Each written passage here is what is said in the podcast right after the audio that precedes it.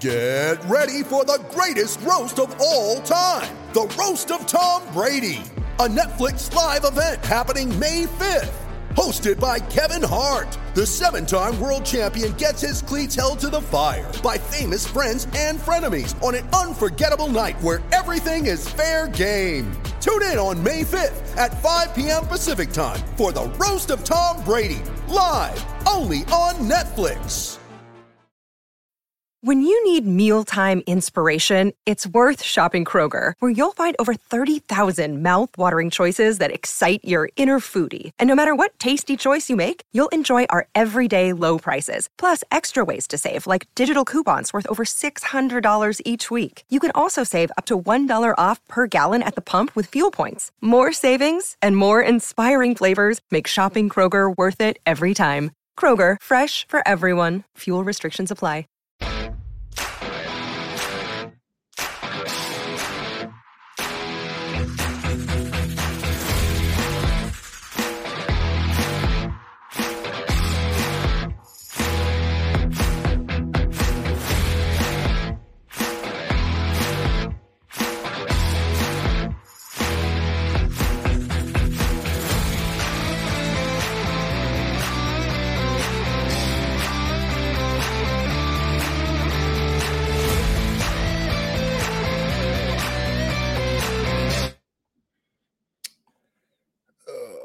Hello and welcome. There it is. The PFF Fantasy Football Podcast. I'm your host, Ian Hartitz, and joining me as he does every Sunday night, Fantasy Life's finest, Dwayne The Rock McFarland. Dwayne, happy week two, my friend.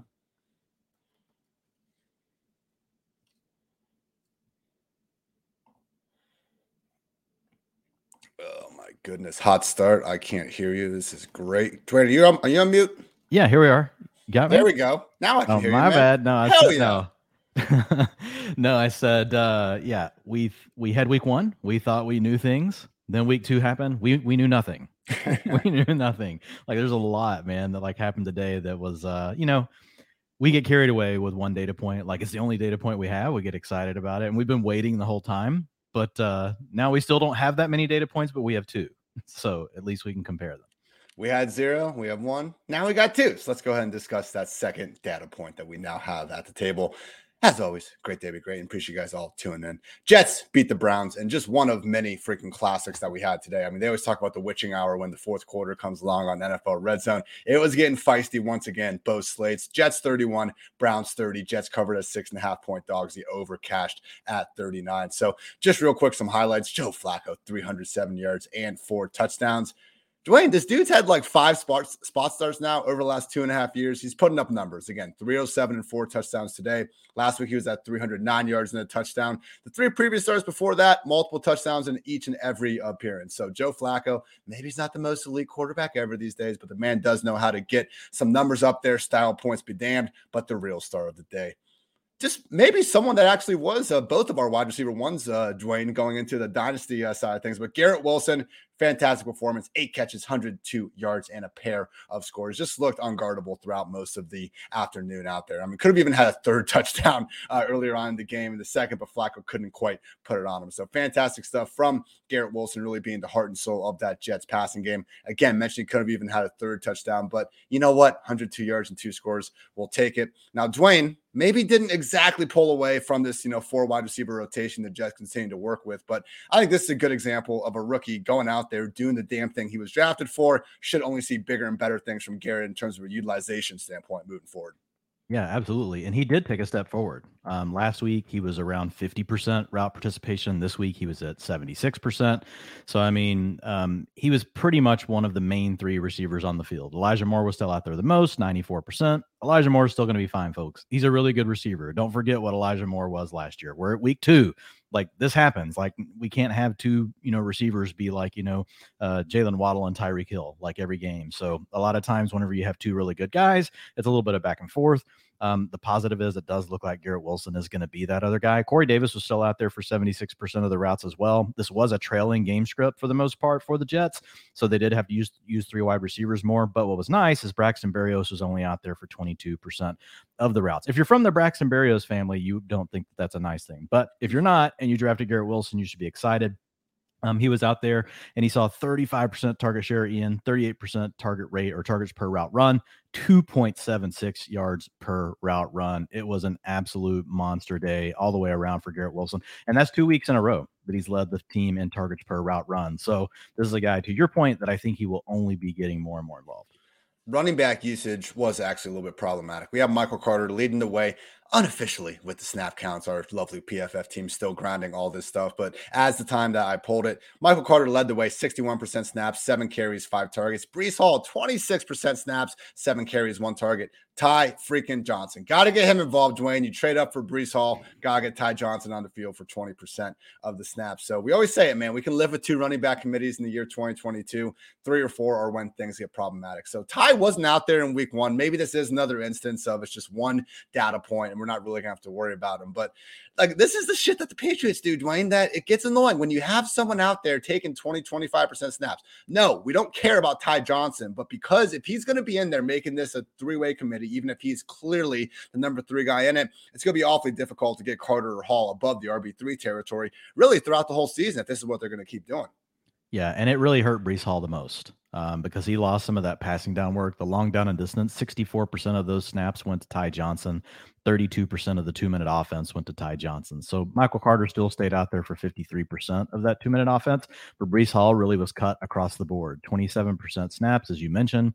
You look at his long down and distance, only 18%, 16%. And what does that mean? That means you're only out there for 20% of the routes. 20% route participation just isn't going to do it for a guy like Breece Hall, where we really need him involved in the passing game to help offset the fact that Michael Carter's really leading the way on the ground. Now, the splits did get a little bit closer um, as far as the rushing attempts 43% of the rushing attempts to Michael Carter, 33% to Breece Hall. So I'm with you. It's like, let's just kind of step back and monitor it. But Ty Johnson is a receiving back. So to see him getting used in this exact way, it is kind of worrisome. Like, are they, you know, he's probably one of these guys that just always looks good at practice and they're like well crap like we got to give him you know what are we doing if we don't just go ahead and get him to run? You know how it goes i mean whenever these coaches see guys like really working hard and ty johnson you know he's never truly been in someone that we could depend on in fantasy or broke out but he has some nice traits man like he, he's a nice receiving back like at one point we thought well maybe ty johnson like could be a sleeper um so but right now to your point is just really more of a pain uh you know in the butt because it's really hurting breece hall with the Browns, I mean, this one really hurts them not to get the win because Jacoby Brissett played really well out there. I mean, 22 for 27, 229 yards and a touchdown, several off script plays that we've seen him make periodically throughout his career. But this was one of the really good games you'll get occasionally from Jacoby Brissett. So, as someone that's, you know, used my platform here to say, you know, some, I think, objectively correct things, but probably not the nicest things about Jacoby Brissett throughout the offseason.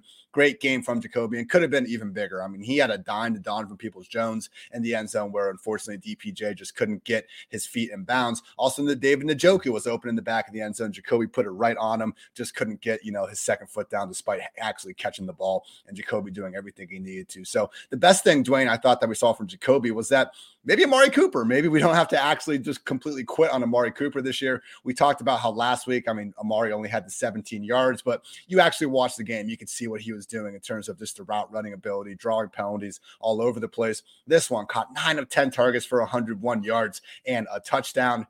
Hey, this is still a situation where Jacoby threw 27 passes. I know the Browns aren't going to be going out of their way to feed like Cooper, you know, week in and week out in this run first offense. But at a minimum, Dwayne, upside wide receiver three territory, as we start to see um, some of these other guys in that range, you know, the Elijah Moores of the world, maybe not be kind of clear cut number ones that we thought they were going to be in their offense. Maybe Amari Cooper does still have a little something for us here in the year 2022. Yeah, I mean, out there, thirty-seven percent target share, uh, ninety-one percent route participation. So, I mean, you just he just needs you know, Jacoby Brissett to be good. You know, I mean, he's Jacoby Brissett to have games like this. And if he does, we know that Amari Cooper's capable. He's not going to be this dominant every game. We've seen him long enough in his career to know that, like, this is not really his wheelhouse, but he has games like this, right? He's really more of a 21, 22%, you know, target rate kind of guy, not a 34 percenter.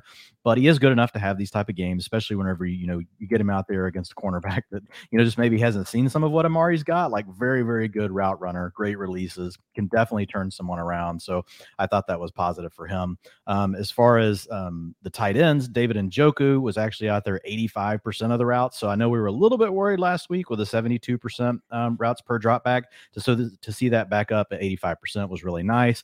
You did still see Harrison Bryant involved a little bit, but, but it wasn't at the expense of Njoku Njoku, at least from a, a route participation standpoint. Like, you know, Harrison Bryant demanding targets maybe isn't a good thing for, for Njoku, but he was still almost at a 20% target share, 19%. So he was second on the team behind Amari Cooper today.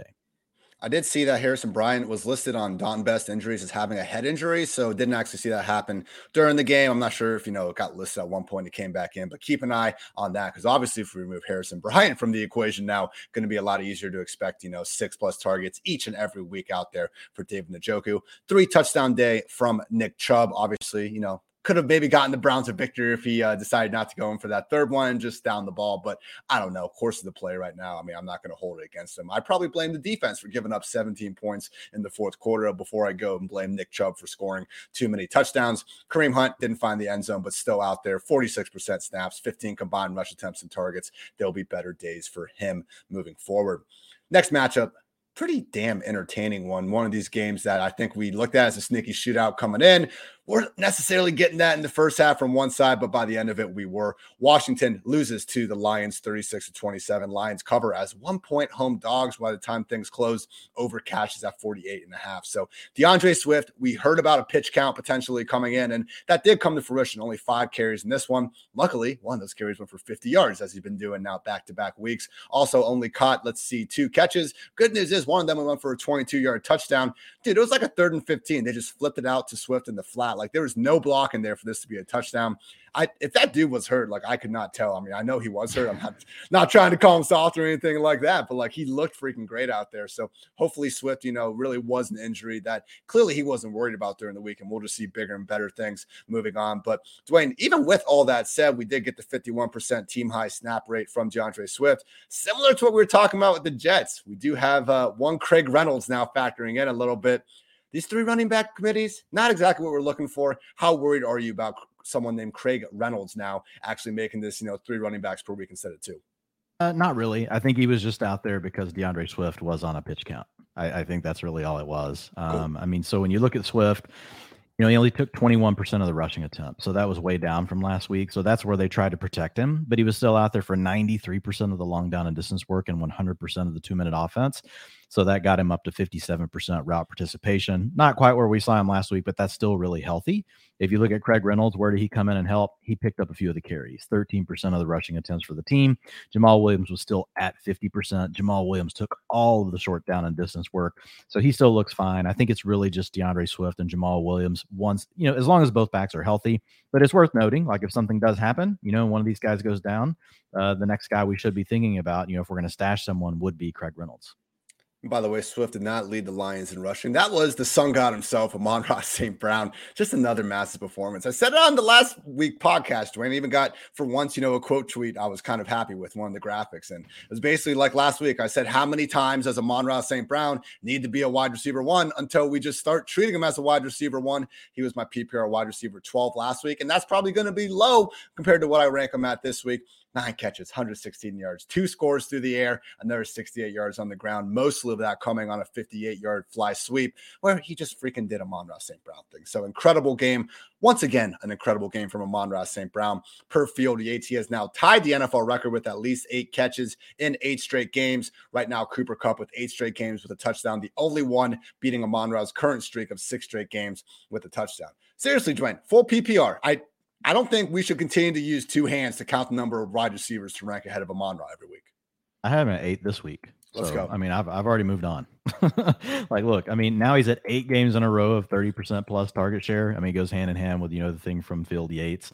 Um, yeah, dude, he's ridiculous. He's one of the best receivers in the league. He's in a great scheme. Jared Goff wants to throw the ball to him. I mean, I know we joked around and said, Who's this year's Cooper Kupp? And everybody's like, No one. The answer is no one. There's not going to be someone like that. Well, actually the name was just Amon-Ra St. Brown. He is this year's Cooper Kupp. Like he really is, man. Like that, that's what we're dealing with here. Again, great game for Amon-Ra. We did still see some of the other receivers flash a little bit. Josh Reynolds caught a touchdown. DJ Chark got really close to having a good yeah. one. So they actually ran a cool trick play off of flea flicker. I don't want to call it a drop necessarily. Sometimes it's tough to tell if the cornerback got their hand in there at the last second or not. But 35 yards, the play was set up well. Drop, great defensive play, whatever you want to call it. Would have been a lot cooler. That was a touchdown. Another. And then he missed Goff him on missed the him other on one. deep crosser. Yeah. Bad before the half. Like you saw the middle linebacker do, trying to do his Tampa 2 thing, just get completely lost there in the middle of the field. Unfortunately, Goff just couldn't put it on Chark. So Chark really could have had, you know, an extra 80 yards in the score with just a little bit more luck there. Also, Carson Wentz, Antonio Gibson, as we transitioned over to Washington, got stuff just short of the goal line on another one of those drives. But Carson Wentz really was the tale of two halves for him. First half couldn't get anything going. We were getting, you know, same old Wentz tweets going out there and everything. But by the end of the game, man, 337 passing yards and three touchdowns to the air. From 2016 to 2021, so Goff's, I'm sorry, Wentz's entire Philadelphia Eagles career and then what he did with the Colts. He had four games in that entire freaking five year period, six year period with 300 plus passing yards and three plus passing touchdowns. He's now done it in back to back weeks with Washington. These wide receivers are loaded everywhere, Dwayne. And hey, so a guy that we were high on throughout the end of last, throughout the offseason, saying use him with your last pick, one Curtis Samuel. He's getting the featured, the designed freaking touches in this. And that's the wild part to me because uh, while I'll still take, you know, Terry McLaurin over Curtis in terms of who's the better football player, Jahan Dotson's your first round pick. I mean, Curtis is the one getting design stuff in the backfield. Curtis is the one getting matched up on a defensive end while he's running a wheel route, getting the score. He got that like throwback wheel where he gets lost in the shuffle. And oh, yeah, look, now there's no one within 30 yards of Curtis when he catches the ball. How many more games, Dwayne, if any, do we need to see before we're ranking Curtis ahead of Terry McLaurin?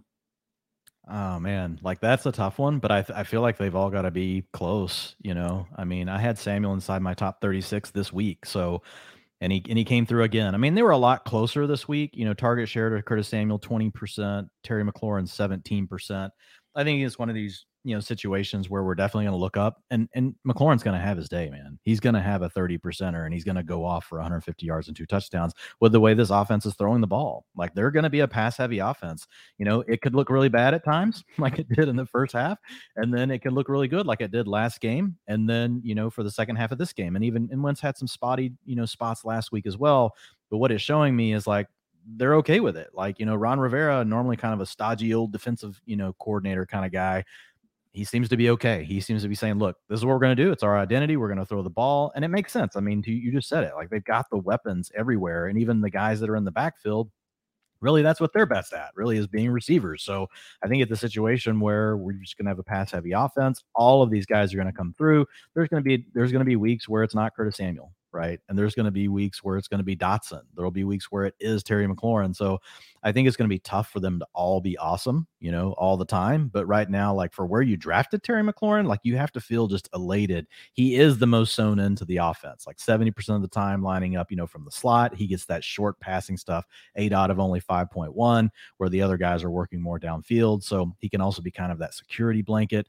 Yeah. I mean, if you drafted him, man, like he's he's easy in most formats. Like you're easily putting him in your flex running back usage pretty much as expected. Gibson 56% snaps, McKissic 46% because they were trailing. We did see McKissic end up getting the seven targets, only four for Gibson. And once again, man, like McKissic's earning this. I mean, he had this nice blitz pickup in the first half, just completely uh, stymied that linebacker in the hole. He earned that spot. And this is unfortunately life with Antonio Gibson. When they get up, things look great. When they get down, he's going to be game flow dependent. And this is just until Brian Robinson comes back. It's going to get really gross at that point. Yeah, this Moving. is just a reminder. Like last week we talked real quick, like we said, hey, 56% route participation last week, but they didn't face a lot of long down and distance. Like they stayed ahead like all the time. This week they didn't. It drops to 38%. You see JD McKissic, you know, shoot up to 42% of the routes. And it's all because of, you know, what you just mentioned, the game script and just more long down and distance stuff. That puts McKissic on the field a lot more.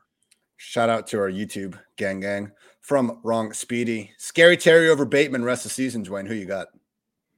Uh, I still have Terry McLaurin.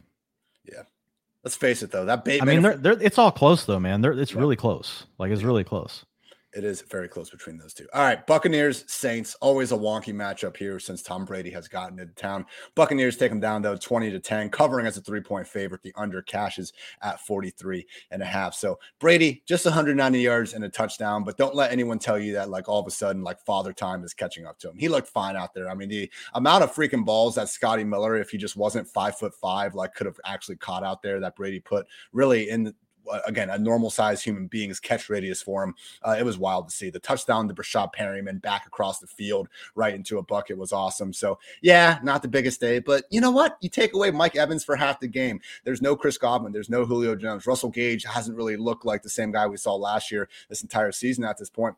This is Brady without really anyone to throw to. It's what we saw at the end of his career in New England, and he should have guys to throw to. But again, Julio, Godwin, and Mike Evans literally all gone from this game by the end of the third quarter. Basically, uh, just wasn't much going there for Brady. So I'm not going to super overreact to Tom Brady as a fantasy asset moving forward. With that said, Dwayne, I think we need to kind of uh, curtail our expectations if these guys are going to keep missing time. So obviously, Mike Evans was out because he decided to go back and do what he does best, and that's get into a fight with Marshon Lattimore. So uh, once they got ejected from that game, you know, second time in like five or six years, uh, previously defending Jameis. But after that, again, this offense just really had a hard time moving the ball. So overall level of concern, if any, for this Buccaneers passing game, Dwayne.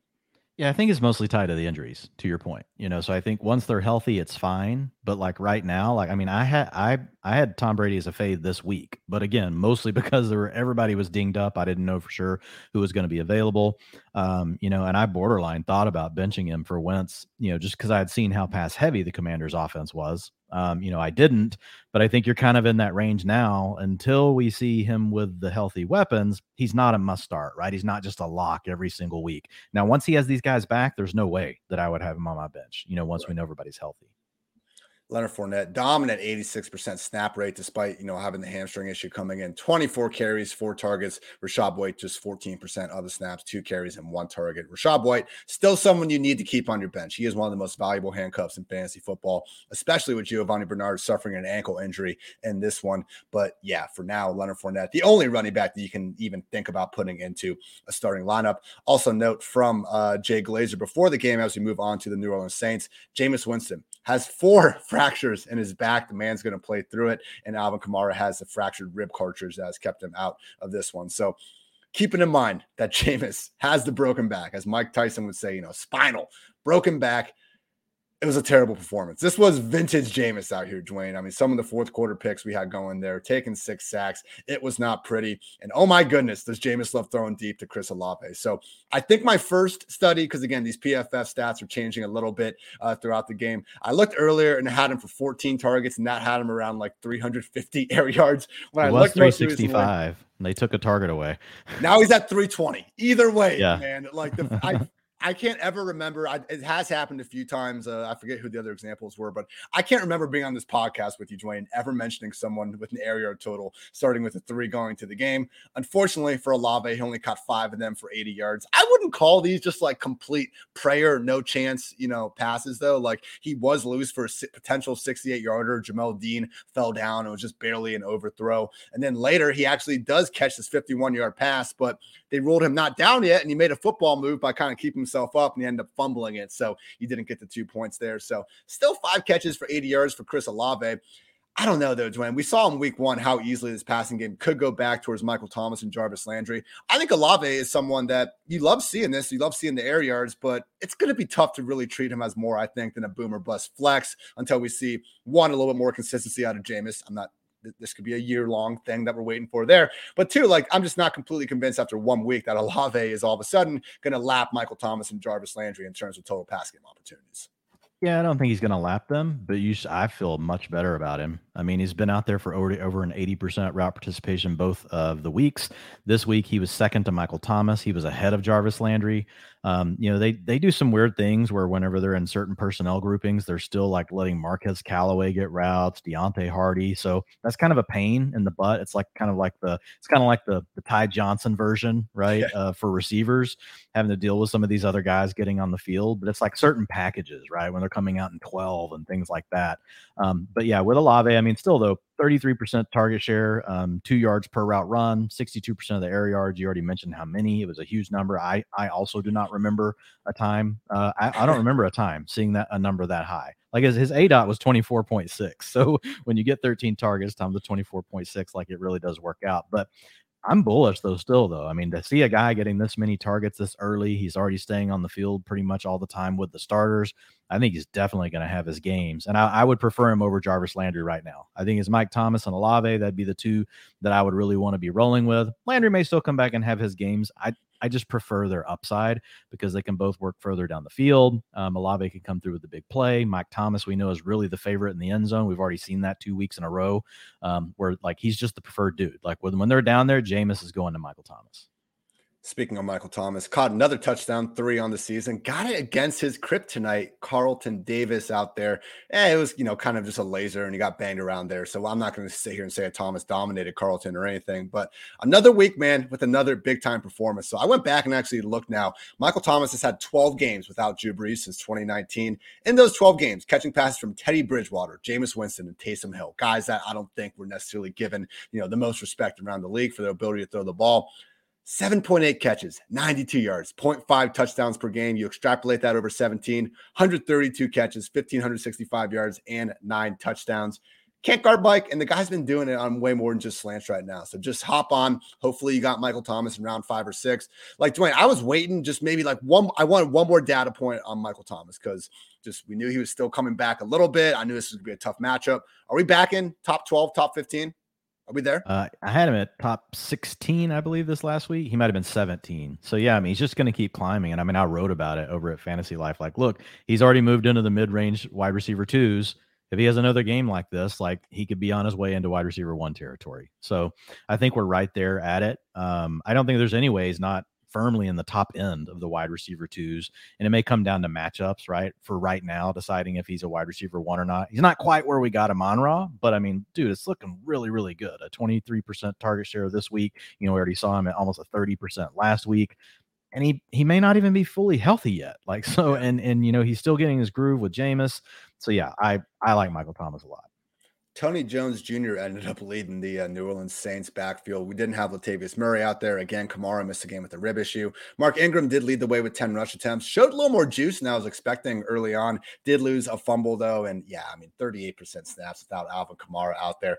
I don't think Mark Ingram is someone that, like, okay, Dwayne, we're in the 14 team league with three flexes. There are going to be situations where, you know, if Kamara's out and you just need your 10 to 12 carries and targets, okay. I'm not saying you can't play Mark Ingram, but this isn't the backup running back that I think has a sort of upside where you need to keep on your roster. Guys like Rachaad White and stuff need to be on a mil- million yeah. more rosters than Mark Ingram at this point. I would say just, you know, Baltimore and New Orleans, as long as Dobbins and Kamara are out, I'm fine just staying away.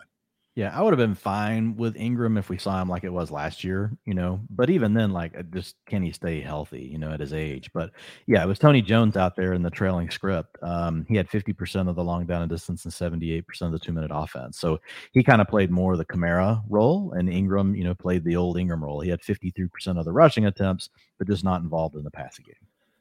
New York Giants took down the Carolina Panthers 19 to 16, covering as a one point dog, the under cash rather easily at 43 and a half. This is a pretty boring one, Dwayne. Uh, I went through, you know, I, I, keep notes throughout the day. This wasn't one of the three games I, I was kind of really watching, hoping to uh, see every play. But, you know, with the red zone on there, I like to think I see most of it. Yeah, my only notes was like nice 50 yard run CMC. That was it. Baker, terrible. Daniel Jones, terrible. Like, once again, way too much Richie James for anyone's liking other than the James family. Yeah, Saquon ended up getting, you know, a volume induced game that didn't completely kill you, but you're not exactly calling home about it. The only real notable thing was Christian McCaffrey getting those 102 rushing yards. The man has now gone 24 consecutive non injured games with at least 100 yards and or scoring a touchdown. Only sheesh in this one was the Carolina defense. Actually, they had an easy pick six chance on Daniel Jones before the half just couldn't get it going. So, in terms of the usage, Saquon, workhorse, Christian McCaffrey, workhorse, 86 and 93% snap for these guys. I will not be surprised at all if those are the two highest single game marks of week two. Any thoughts on here, Dwayne? We can make this a quick one. No, those are both the every down backs. The one other player I would just mention is Sterling Shepard. Um, we saw him kind of break in last week, you know, coming off the Achilles. You know, we were like, well, Cam Akers' Achilles didn't look good. Well, Sterling Shepard and James Robinson both have looked good after the Achilles injury. And and Sterling Shepard's was really late in the year. But 91% route participation, 32% target share, uh, 44% of the air yards, uh, with lining up all over the field, not just in the slot, obviously, right? If you're going to be out there 91% of the routes, you're out there, you know, for pretty much every type of personnel that you're uh, running in the game. So Sterling Shepard is a guy I know we kind of dismissed, but now it's kind of like, well, um, they seem pretty intent on not really using a lot of these other guys that they're just rotating. Um, I know I think Toney did suffer uh resuffer another injury, but he wasn't really getting that getting used that much. He was only out there 38% of the snap. So Sterling Shepard, a guy just to remember. Uh, David Sills was also out there, but we'll just kind of leave that one alone. Shepard, if I was messing with anyone else from the Giants for like a wide receiver four type, especially once bye weeks get here, he might be able to give you a little something. Kenny Golladay apparently cleaned out his locker after the game. That was a, a pretty funny tweet to see coming across the uh, old time. Three percent of snaps, dude. Did we get? Yeah, I mean that's it's ridiculous, but like I, I don't really blame them. Did, did you actually like see or hear Kadarius re-aggravated something? Yeah, I read something, um, but it wasn't like a big official tweet. Uh, I saw I, I saw they were getting him involved early, so I would have been kind of surprised to see that snap rate if he didn't suffer something. Yeah, yeah. It was it was in response to something that I sent. Somebody, one of the fans, were like, "Hey, Toney tweaked something." So I haven't been able to research it since then. I saw the most ridiculous Giants uh, tweet from this week, where it's like he's been on the injury report an overwhelming amount of the weeks that he's even been in the league, and then like the games he hasn't been on the injury report, he's like come out there and usually gotten hurt. Guy just cannot stay healthy. I, I don't think you need need need to keep Toney on teams, Dwayne. I would like to. Yeah but it's going to get to the point where it's going to be really tough here pretty soon if we're not already there. Yeah, when in- injuries and bye weeks strike, like you're going to be forced into these situations. But he's always a player that I would say you're 100% keeping on, you know, speed dial right for your waivers. Like you're, he's a guy that like if you hear any positive news, like and you can find a way to get him on your roster, you will. Um, you know, and I would also say like if you if you've got a really running back heavy team for some reason, and someone in your league cuts Toney, and let's say not talking about an eight team league, not a 10 team league. We're talking 12 team leagues here, you know, with deeper benches. And you know you need some upside. I still wouldn't be afraid to stash him. But to your point, I think we're getting to the spot for most leagues that the general, you know, folks are going to be playing in. It's it's not like you gotta, it's not a must hold anymore on Toney. It's like Brandon Aiyuk last year. Like we know the top talents there, and he, Toney wasn't even we have a, we had a larger sample size of Brandon Aiyuk, so chill out, 49ers fans and Brandon Aiyuk stands out there. But when we're getting now weeks of data points telling us that he's not involved in the offense and the difference, and it's also you know a run heavy offense, but it's also not nearly as efficient as the 49ers. Yeah, certainly not someone you absolutely positively you know need to keep on the roster at this point very sad uh, compared to the conversations we were having about the guy just a couple weeks ago. New England Patriots took down the Pittsburgh Steelers 17 to 14 brings us to our sleeper of the day, powered by Sleeper, my single favorite place to play redraft fantasy football. Love you guys over at Sleeper. Nelson Agholor, Dwayne, not dropping babies, just catching touchdowns out here. In fact, caught all six of his targets, 110 yards and his score. BEA beautiful 44 yard touchdown. Absolutely mossed the dude trying to get back there in coverage. Nice enough ball from Mac Jones to give him a chance out there. So great stuff from Agholor. Someone that just can't win. You know, he comes out as a rookie. He disappoints for Philly. His Super Bowl year, I mean, they were really using him as a yak monster. Okay, things go south. Then we got the meme. Then he goes to the Raiders. And he was actually legitimately Derek Carr's number one receiver in 2020 and did a lot of good things. Got paid by New England and didn't do anything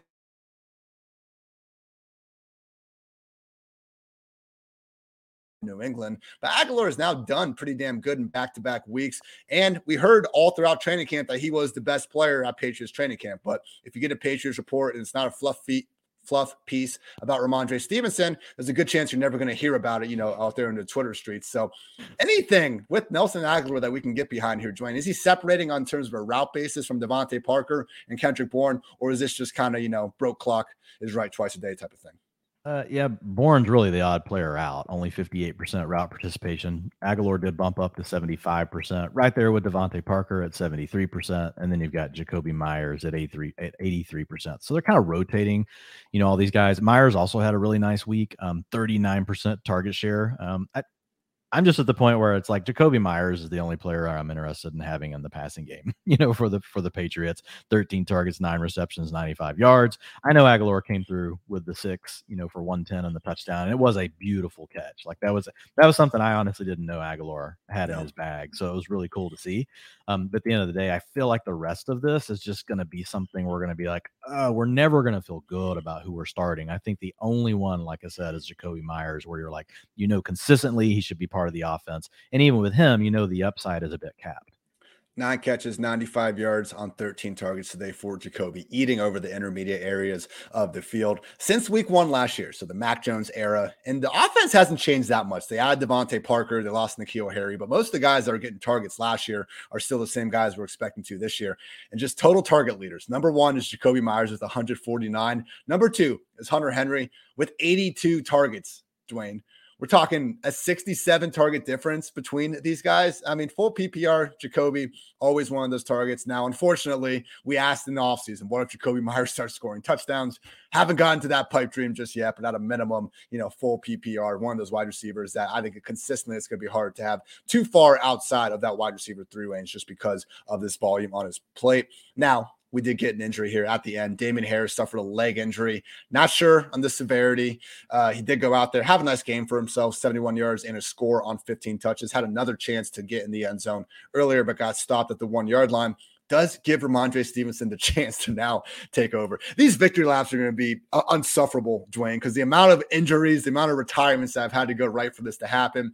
And hey, you know, luck, putting yourself in the right opportunity, that's fine. Uh, let's just keep in mind kind of what has happened to get us here. The James White retirement, Ty Montgomery IR, now apparently Damien Harris being out of the picture. And we don't have to worry about JJ Taylor or Kevin Harris uh, for the time being. So if Dwayne, we enter next week with Rhamondre Stevenson RB1 and only Pierre Strong to really speak of elsewhere on this roster. And Pierre Strong playing through a shoulder injury. So I don't even think he's necessarily out there and being, yeah. you know, given the chance to do all that much.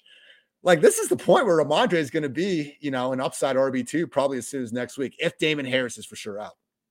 Yeah, he'll be a high end RB two. If if Damien Harris is out, I mean, it's going to be hard to not have him in your top twelve. You know, yep. I mean, it's just going to get at that point. There's so many people hurt, right? But we probably wouldn't just because it still is the Patriots, and you never can for sure trust it. You would have to make him more of a high end RB two. To your point, because um, I, I don't I don't know. Just saying like any Patriots back as an RB one and ranking them that way, like just kind of gives like chills down my spine. You know, of all the people they're going to be like with pitchforks coming after you later in the day. Hey, you idiot! Why did you believe it? You, you're right. Like it is always a committee. But the the positive thing for Stevenson.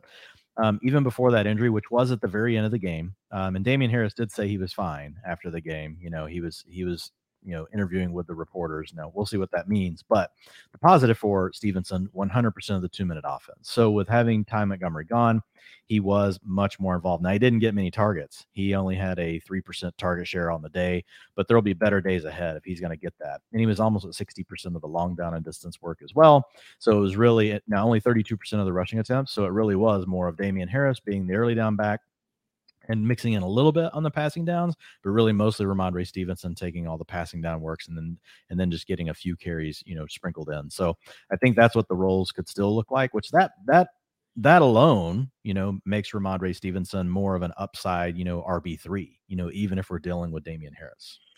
Mitch Trubisky, Another, I mean, it's, it's hard to say too many nice things when you average 5.1 yards per attempt. He hit a couple Mitch, of those. Mitch, Mitch Trubisky, 100% snap rate. Moving on. there we go. There we go. He did hit a couple of those uh, old honey hole throws I like to talk about. Dwayne George Pickens for 23 yards and had a nice one. Diontae uh, close, but yeah, it, it, was mostly bad out here until we get Kenny Pickett, if and when. And maybe it's not going to be uh, a matter of if this year, based on some of the reports I think Jay Glazer floated out about Pittsburgh really wanting to stick with Trubisky for his entire season. It's just going to be tough to get behind Claypool or George Pickens. What what the hell, man? Every single practice, like it was like the Braylon Edwards, like T.O. Randy Moss hybrid. That was how George Pickens was being made out to be. That's how he looked with everything we saw. But the guy's getting three targets. Like Mitch said after last game that he wanted to get him more involved. He said after this game he wants to get him more involved. At this point, though, beyond Diontae Johnson, I just think it's tough to trust anyone in this passing game. Chase Claypool. Chase Claypool, zero carries a week after he was seemingly vying for the team rush lead out there. So Claypool, Pickens, not all that interested in at the moment. But the target hog, Dwayne, that just he's, he's good at football. And shame on me for even doubting him a little bit. Now I, I had him ranked top 24. Chill the hell out, or I'm not gonna go to jail over this shit. But Diontae Johnson, 24 games, Dwayne, with 10 plus targets since 2020. Only Davante Adams, who has 19 right now, and Keenan Allen are even close to 20 at this point. So, new quarterback, no problem. Same old Diontae Johnson, just demanding targets and really just looking impressive as hell out there. Had an amazing catch on the two point conversion. Like it's he's had to work for these freaking yards these last two weeks with some of the balls Mitch has given him. The question is though, for me, it's just going to be tough for Diontae to really elevate too high because we have the same quarterback problems facing guys like Brandin Cooks, like CeeDee Lamb, like Terry McLaurin, fellow really, really talented wide receiver ones. Unfortunately, they're catching passes from someone that we're not that thrilled about. Yeah, Diontae is one of the best receivers in the game. Like I know we kind of debated that. Like and and so for me, the number one thing you want from a receiver is the ability to get open or that a quarterback is willing to throw them the ball, right? They're demanding targets. And Diontae is one of the best at that for sure. Like, is he the absolute best once you get the ball to him after the catch? Yeah, he's not on the same level as some of some of the other guys, but as far as being able to get open um, and demand those targets, like he's right there. And obviously that shows like when you talk about, you know, the, the games where he's had 10 targets or more, um, hit 30% target share again today. And we're just, we're so used to it. It's kind of like, okay, yawn, like Diontae Johnson saw 30% of the targets again today, but it really is an amazing feat. Um, I do agree. Like you've just got the situation with the quarterback. It looks like, you know, Terry McLaurin and those guys are going to kind of avoid it. Like Wentz is playing well enough that it's going to be okay. Um, Mitch Trubisky's not. Mitch Trubisky right now is borderline, you know, like looking terrible, and that's a problem. Um, as far as Pickens goes, he's still out there, um, but it's really turned into you got Deont- you got Chase Claypool really playing in the slot, handling all the old juju stuff, a 4.8 aDOT. Right, so it's just all the underneath drags, all that kind of stuff. Diontae Johnson doing the same thing he was last year, hasn't really changed, more the intermediate, and he's doing this outside. Diontae doesn't get to play inside and get these 30% target shares. It's only in the slot 8% today. He's doing this against the best cornerbacks from the other team and where you can see more coverage. And then you have Pickens is really working down the field, a 28.7 aDOT. So he's eventually going to pop a 34% air yards um, for the day, you know, out there 95% route participation. You know, he's going to hit some of these big plays eventually. So he's a guy that I'm definitely keeping on my radar as far as DFS goes. Definitely in DFS. That's a great thing about DFS, man. Oh, this week went bad. There's always next week there. There's always next slate there, man. If you really want to get into well, and he's like, priced so well. Like I think this week he was 3,700, 3,600 yeah. on, on DraftKings. So he'll probably stay there. But like this shows like he could easily have a week where, you know, it's one of those guys that you'll look up and you'll be like, oh, three catches for 80 yards and two touchdowns. Like that, that's the kind of week you're going to get from George Pickens here, you know, at some point in the next month. Speaking of guys that just haven't been able to quite meet some of that wild some might say irresponsible preseason hype. Matt Ryan, Reggie Wayne was throwing up Dwayne because he reminded him so much of Peyton Manning, and he's now 0-1 and 1 facing the Jaguars and the Texans to start the season. I know there has not been much help. I saw, I talked about the two drop touchdowns in week one, Pierce and Dulin. This week, you could argue another one. I mean, Mo Alie-Cox only had one foot down in the back of the end zone. He looks so big on the play. Like, just side note. That was a tough one, though. I don't put that one on Mo Alie. I saw that one, but it, I'm not, yeah, yeah. I'm not necessarily putting it on him, but like Matt Ryan put the ball in Mo Alie-Cox's hands yeah, in the yeah, back of the that's end. fair. So it was a good throw by Matt Ryan, but yeah, weren't too many of those. 195 yards, not one, not two, three picks on the day. Last time I checked, he had actually an NFL high now, six turnover worthy plays. Uh, can we get an apology letter from Colts brass? I mean, my God, man, just the amount of Wentz slander this entire offseason. And it's tough to, you know, say all that and then have this be what exactly happens to start the year. So whatever. We're talking about the Colts, but at a minimum, just like with Tom Brady and just like any other quarterback who Dak Prescott, you take away all the really good receivers, guess what? It's going to be a lot harder to throw the football. So in this one, no Michael Pittman with the quad, no Alec Pierce with the concussion.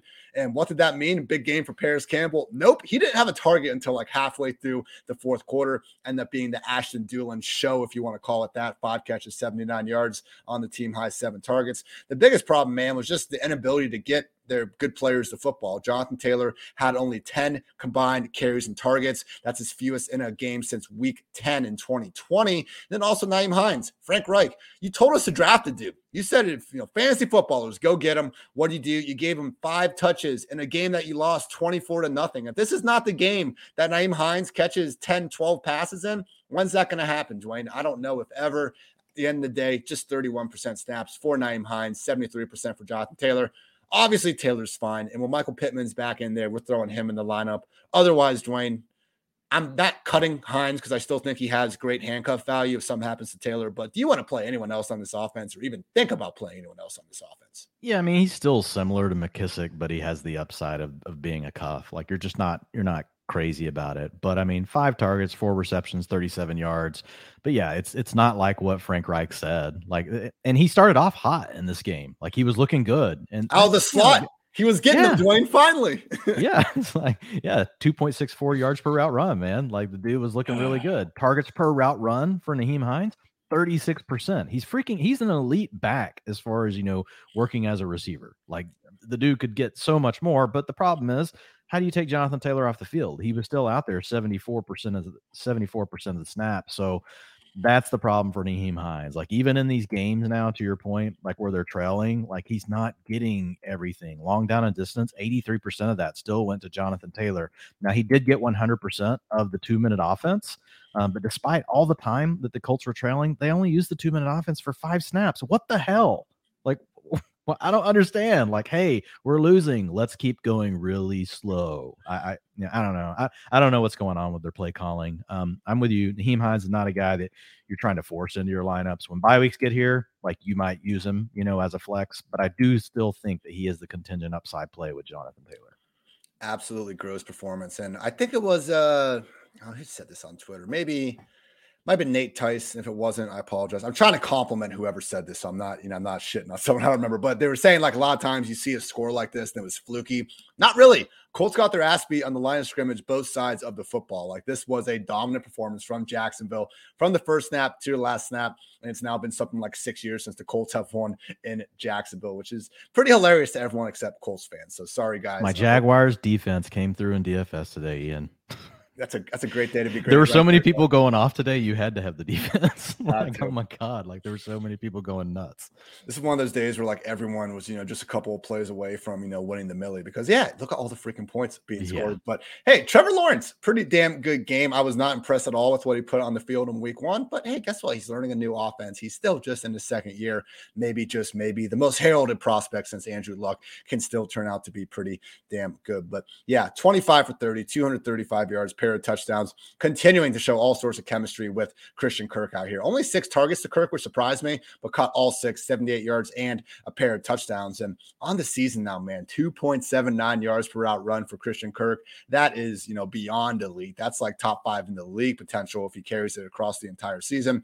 7.1 yards after catch per reception with a 10.8 yard average target depth, though, Dwayne. That's what's interesting. We see Kirk getting these, you know, just little chances to run option routes against linebackers from the slot. And yeah, he's way too quick for them. He torches them. But then a couple plays later, you actually see him racking up air yards, getting chances to win downfield. So a contract that everyone laughed at when it happened. And seemingly the entire NFL did as well with the way, you know, the other wide receivers just weren't quite able to get that equivalent money based on the player. But at this point, man, Christian Kirk is someone where I feel like we're on the Amon-Ra trajectory. Like, okay, we've seen it now back to back weeks. I'm not putting him top 12 yet, but Christian Kirk will be in my top 24 wide receivers this week. You could have argued he should have been in there last week. Definitely someone in full PPR that I don't want to call it a must start. I've seen some of you guys out there with your 14 leagues and you know five top 12 wide receivers, but Christian Kirk is getting uh, to the point where he is awfully close to a weekly must start.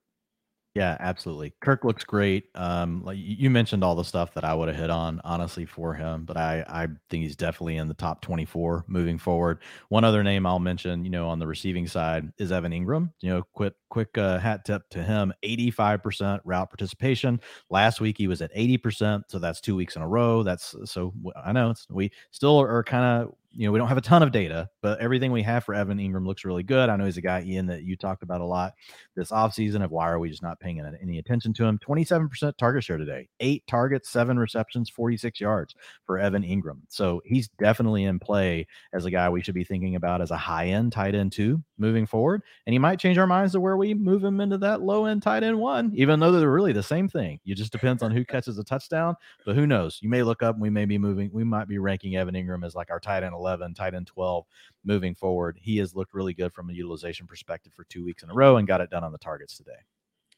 Fun note on the side. Jaguars designed a couple plays per game for Jamal Agnew, who made some good use out of his opportunities last year. Uh, most notably, overtook Laviska Shenault uh, in the offense when Urban was still doing urban things. But man, Trevor threw a beautiful, like 30, 40 yard pass to him that just went right between his hands. So could have been even bigger game for Trevor Lawrence, potentially getting that third touchdown. But again, back to back week where Trevor Lawrence is throwing touchdowns. He's clearing 200 yards with ease. Like these were not things we could take for granted last year. Very good for the entire offense and particularly Christian Kirk. And to Dwayne's point, maybe just maybe Evan Engram moving forward. Dwayne, do we care that much about Zay Jones? I got a lot of people asking me about him last week. Like, I get it. He's a full time receiver in this offense. And week one, he had a bunch of targets to his name. But I'm still awfully hesitant about anyone other than Christian Kirk being a consistent uh, big time player in this offense. Zay Jones, yeah. someone that you want to, you need to flex a time or two. Okay. But I'd be shocked if we're at any point this year ranking Zay inside the top 36 even.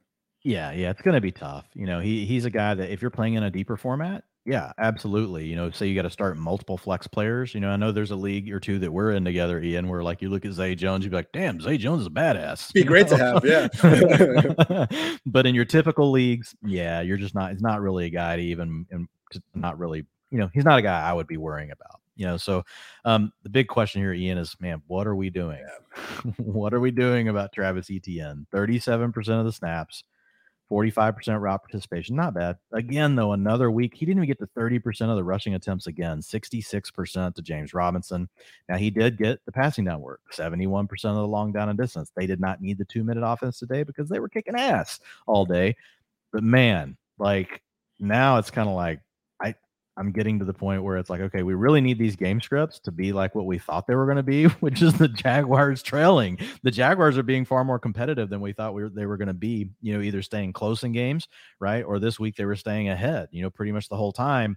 And that's problematic for Travis Etienne because it's pretty clear to me, James Robinson, if they're leading, he's going to be the dude out there. Also, 83% of the short down and distance work for Robinson. And man, Ian, he looks good. Like, I know we were kind of like, you know, late Achilles, and I think the process was still right. I know our wife, my wife's leaving me, your fiance is leaving you because the process. We say the process was right. The process was right. yeah, but I mean, you know, 22 carries, 64 yards, and a rushing touchdown. Man, it's like, uh, wow. I, I, I don't I don't know. I don't know what I'm. I, Travis Etienne is definitely not in the RB two conversation. Like he's down in the RB threes now. Oh yeah, I think I had him RB 33 last week or so. I will yeah, say somewhere around there too. Last week it was 50 50. I mean, this is worst case game script, but to your point, yes. if they're going to keep having more positive game script than we anticipated, because that was part of the equation. We were hoping for basically what happened to D'Andre Swift last season. That's the name we kept bringing up, but the Jaguars are going to be more competitive. Clearly, that's going to hurt uh, Etienne's chances of breaking out. I will say, though, similar to the Cam Akers discussion, we'll get to him in a bit it sucks that you drafted ETN round three or round four, and he's someone that you really can't like cement as a starter now each and every week, you know, depending on your league and lineup and all that.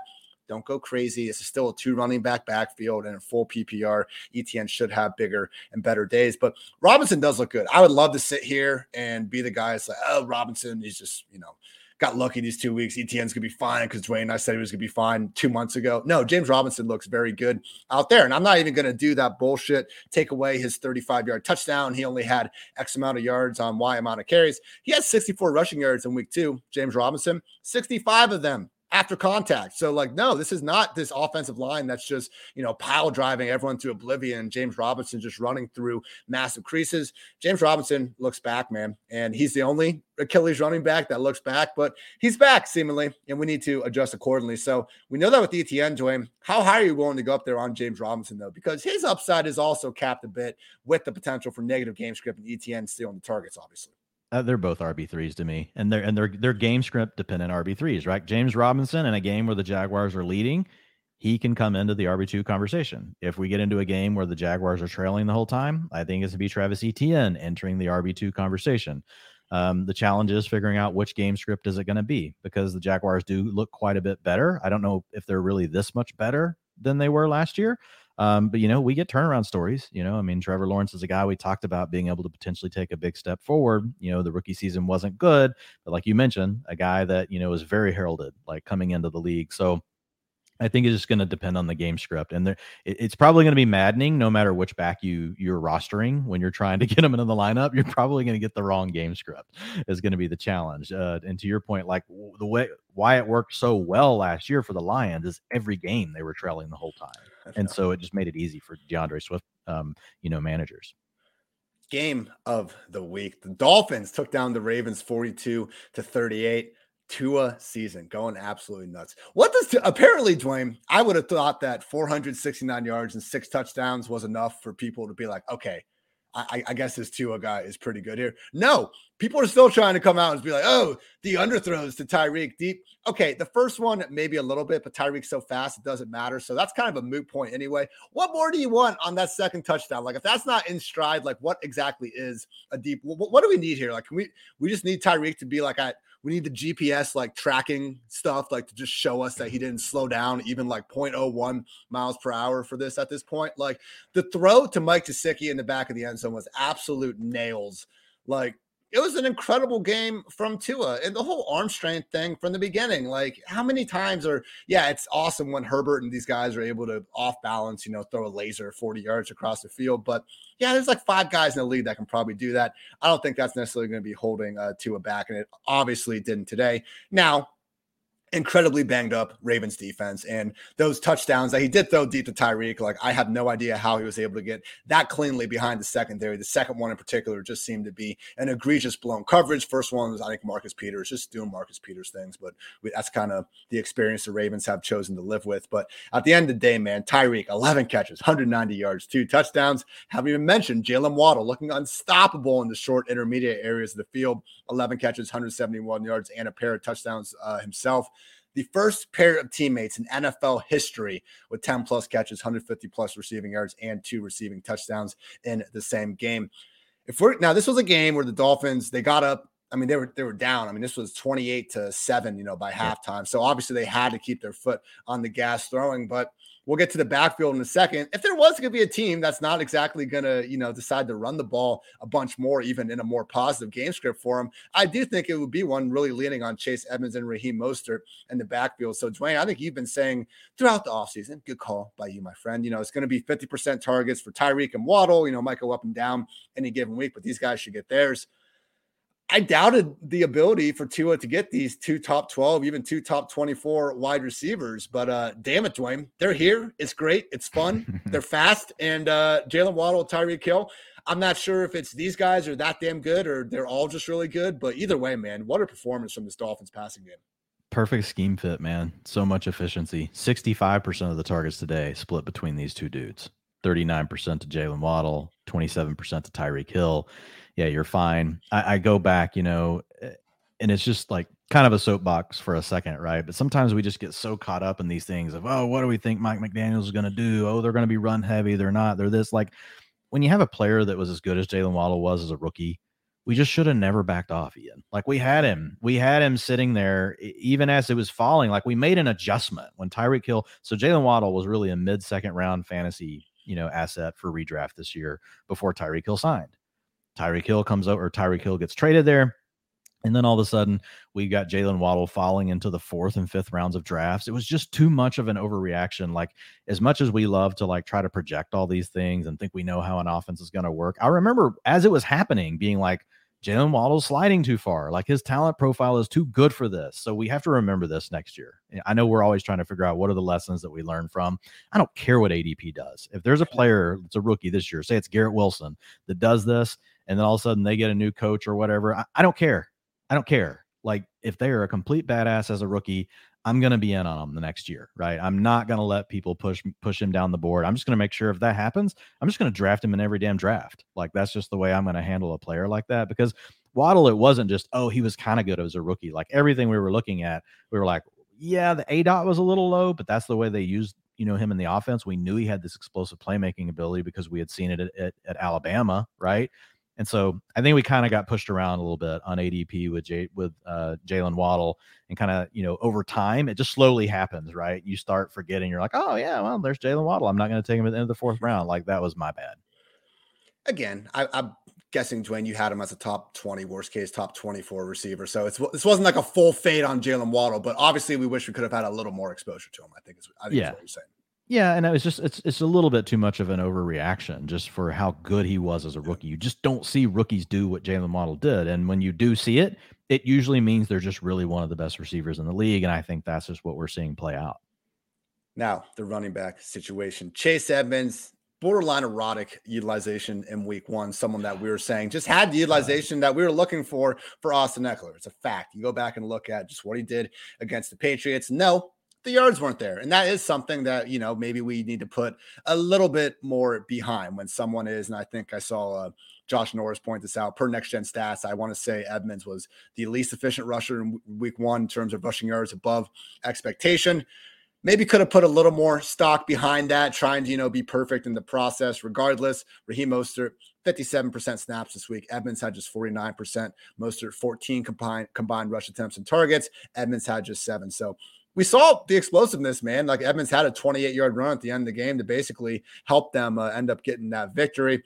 But yes, at this point, it's going to be tough to play either of these guys for the time being because it seems like it's going to be going back and forth during any given week. So, God forbid something happens to Mostert, I'm happy to get Edmonds back up into that RB2 tier. I still believe he's an explosive pass catching running back, but time being, man, going to have to nuke him, you know, back into really the deep low end RB3 range. I'm, I'm going to be answering the majority of start sit questions involving Chase Edmonds with the other guy after unfortunately answering a lot of them this week with Chase Edmonds. So apologies everyone. As Dwayne said the you know start of the show, this is week two. We now know absolutely nothing. We thought we knew something before. Now we know nothing, but we're getting back on the horse train. We're trying to learn more again. So riding with the punches here. Chase Edmonds. And, and, and, this one, I just we just can't beat ourselves up too much, right? Like this one, I don't mind. Like Dwayne, I'm gonna one, have I'm gonna have a black eye by the time we get back on this pod tomorrow, just from beating the shit out of myself. That's what's the, the the Waddle one like bothers me the the way we ended up where we ended up right in our process. The Edmonds thing, not so much. Like they went after him really hard early on in in the free agency profit process. They signed him. Like he actually has a good efficiency profile historically. So I wasn't going to overreact either to week one. You know, uh, efficiency stats are really wild from week to week. Your utilization stats are actually much more stable. Now, it doesn't mean they're perfect. Like as we saw, like some of these situations changed. But I think what's happening, um, what we probably if we underestimated anything and again like this is still tricky is just the whole hot hand approach of like this style of coach right? This coach that comes from that really shanahan background we've seen them do this. At the end of the day they still ended up at almost a split um, but i think what we're seeing now raheem mostert 61% of the rushing attempts 28% to chase edmonds but chase edmonds was really the primary passing down back. 75% of the long down and distance 100% of the two minute offense. So, again, seeing guys maybe settling into these roles, it's almost like Chase Edmonds and Travis Etienne, right, are really similar. And Raheem Mostert is really more along the James Robinson uh, path. Again, a third data point will be really nice on this. This is one where I, I'm, I'm more sure of the Jaguars and what they're trying to do. We've seen it two weeks in a row. This one, I'm not so sure. It's not just the hot hand. You know, it's just like, okay, this is the way we're going this week. And it could just really be maddening to your point. So, I do think they're both RB threes. Um, you know, Edmonds does get the outs due to the passing down work, so I still would prefer him in a PPR. But if you're playing in a standard at this point, I would prefer Mostert. Yeah, and I mean, this should have been a game that was perfect for Edmonds. I mean, I remember hyping him up as a DFS play, pointing out the fact that Dol- Dolphins were four point underdogs. Like this should have been the this is perfect game script. It just didn't work out because you know T was throwing the ball to Tyreek and Waddle, and I can't really blame him uh, for doing so, given the uh, success that they had going on. There were a couple passes that he missed Edmonds on. One where he had pressure straight in his face. That there was a kind of, I mean, Edmonds was just wide open, not quite in the flat, but like just to the left of the left tackle. Like he had a ton of room. That was probably going to be a 20, 30 yard gainer. Um, so I mean, there were some little things, you know, that just didn't quite go right, you know, for Edmonds. But at the end of the day, to your point, like that counted as a target, and he only ended up with you know two targets on the game. You know, yeah. he had one reception for eight yards, so it's not like the target share was really there. Some injuries, real quick. Tyreek briefly left the game with cramps, came back in, scored a bunch of touchdowns. Cedric Wilson did suffer a rib injury. Hunter Long, the Dolphins, uh, one of their inline tight ends, was out this week with an ankle. Long was out with the ankle. Adam Shaheen got put in IR a bit ago, and like Gesicki is still having trouble getting out there full time. What were Gesicki's route rates though, Dwayne? Because I mean, four percent.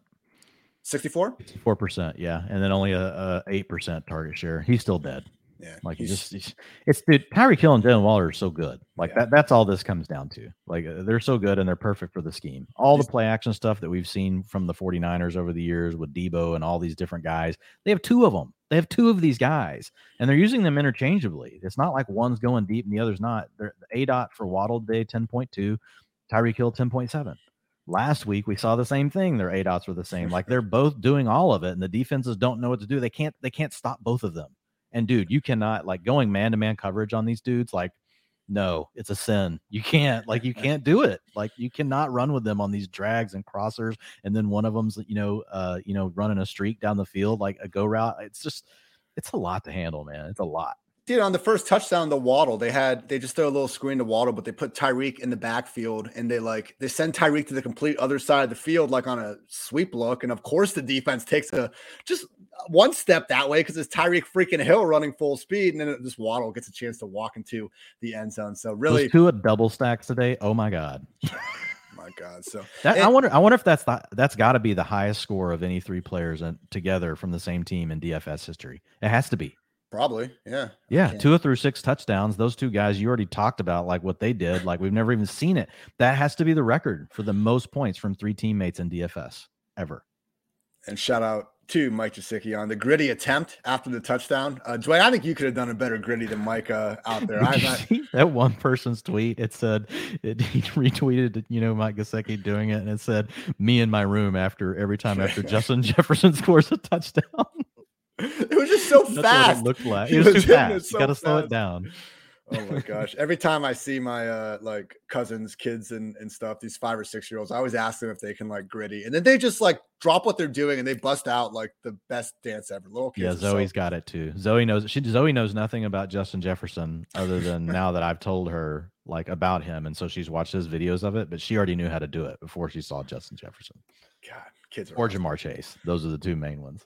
Now, with the Ravens, amazing performance by Lamar Jackson. Unfortunately, that's not going to get talked about uh, as much as it should here, but had to overcome some adversity on offense. No J.K. Dobbins again out with a knee injury after a full week of practices, too. Like, this is even when Dobbins is back, we're not going to be able to trust him for at least a week or two until we see his usage back into, you know, just a good spot because for him to practice in full all week, still be listed as questionable, and then not come in. And now Dobbins comes out before the game and he's telling, like, I don't think you guys realize how severe the injury was. And it's like, no, bro, we, we, we kind of did, but you're the one that said you're going to be playing week one no matter what. And maybe got our hopes up a little bit, but just get better, JK. It's September, plenty of time to still uh, do some better things. But the backfield off limits for the time being. Again, this was a game that the Ravens were up 28 7 at halftime. Kenyon Drake had six carries. Mike Davis had five carries. Justice Hill had three carries, splitting that backfield right down the middle. 33% snap rate was the highest here. Like that is just absolutely disgusting. Who was RB1? He was also QB1, Lamar Jackson, 79 yard house call. I don't like, I just need a freaking four minute montage going back to even Louisville days of Lamar Jackson just taking those inverted veers straight through the heart of the defense, man. It was his uh it was his Heisman play against Florida State. It was his MVP play against the Bengals. Like Houdini, you know, getting that awesome call out there when he's spinning away from the guys. So just so electric out there and just a, a, reminder sometimes, as if we could ever forget that Lamar is usually the fastest uh, player on any field that he steps on. But throwing the ball too, man. 21 for 29, 318 yards, three touchdowns. Got some help from his guys. Rashod Bateman toasting Xavier Howard off the line of scrimmage before taking a slant 75 yards to the house. Also have Mark Andrews doing Mark Andrews things. He did miss Mark Andrews on a potential touchdown uh, later in the game. Would have had to be a pretty great throw, but he did have a step on the guy. Luckily, earlier, I, I love when this happens. So Lamar hit Andrews. It was originally ruled a touchdown, but then he was ruled just short. What they do, they give it to a running back. Nope, play action, get the ball back to Mark Andrews, get him the touchdown that he uh, wasn't able to get. So the only negative, and it's unfortunate they only lost this game by four points Bro, 18 play drive, 10 minutes and 52 seconds, zero points. Mike Davis stuffed twice, then Lamar scores, but no, he was actually just short. And then they messed up the snap on fourth down. So that was really the only big problem with this offense. Uh, I would also note Xavier Howard did drop a pick six uh, to end the fourth quarter. So that was the only other missed opportunity. But just an incredible game from Lamar Jackson, on top of what he did last week, man. I mean, six passing touchdowns now through eight quarters of football he's still going to get slandered because people are just going to wake up and say mean things about Lamar Jackson because that's just the world we live in, Dwayne. But hey, Josh Allen, he's a QB one, but if you want to rank Lamar QB two, man, you're not gonna you're not gonna find any haters here.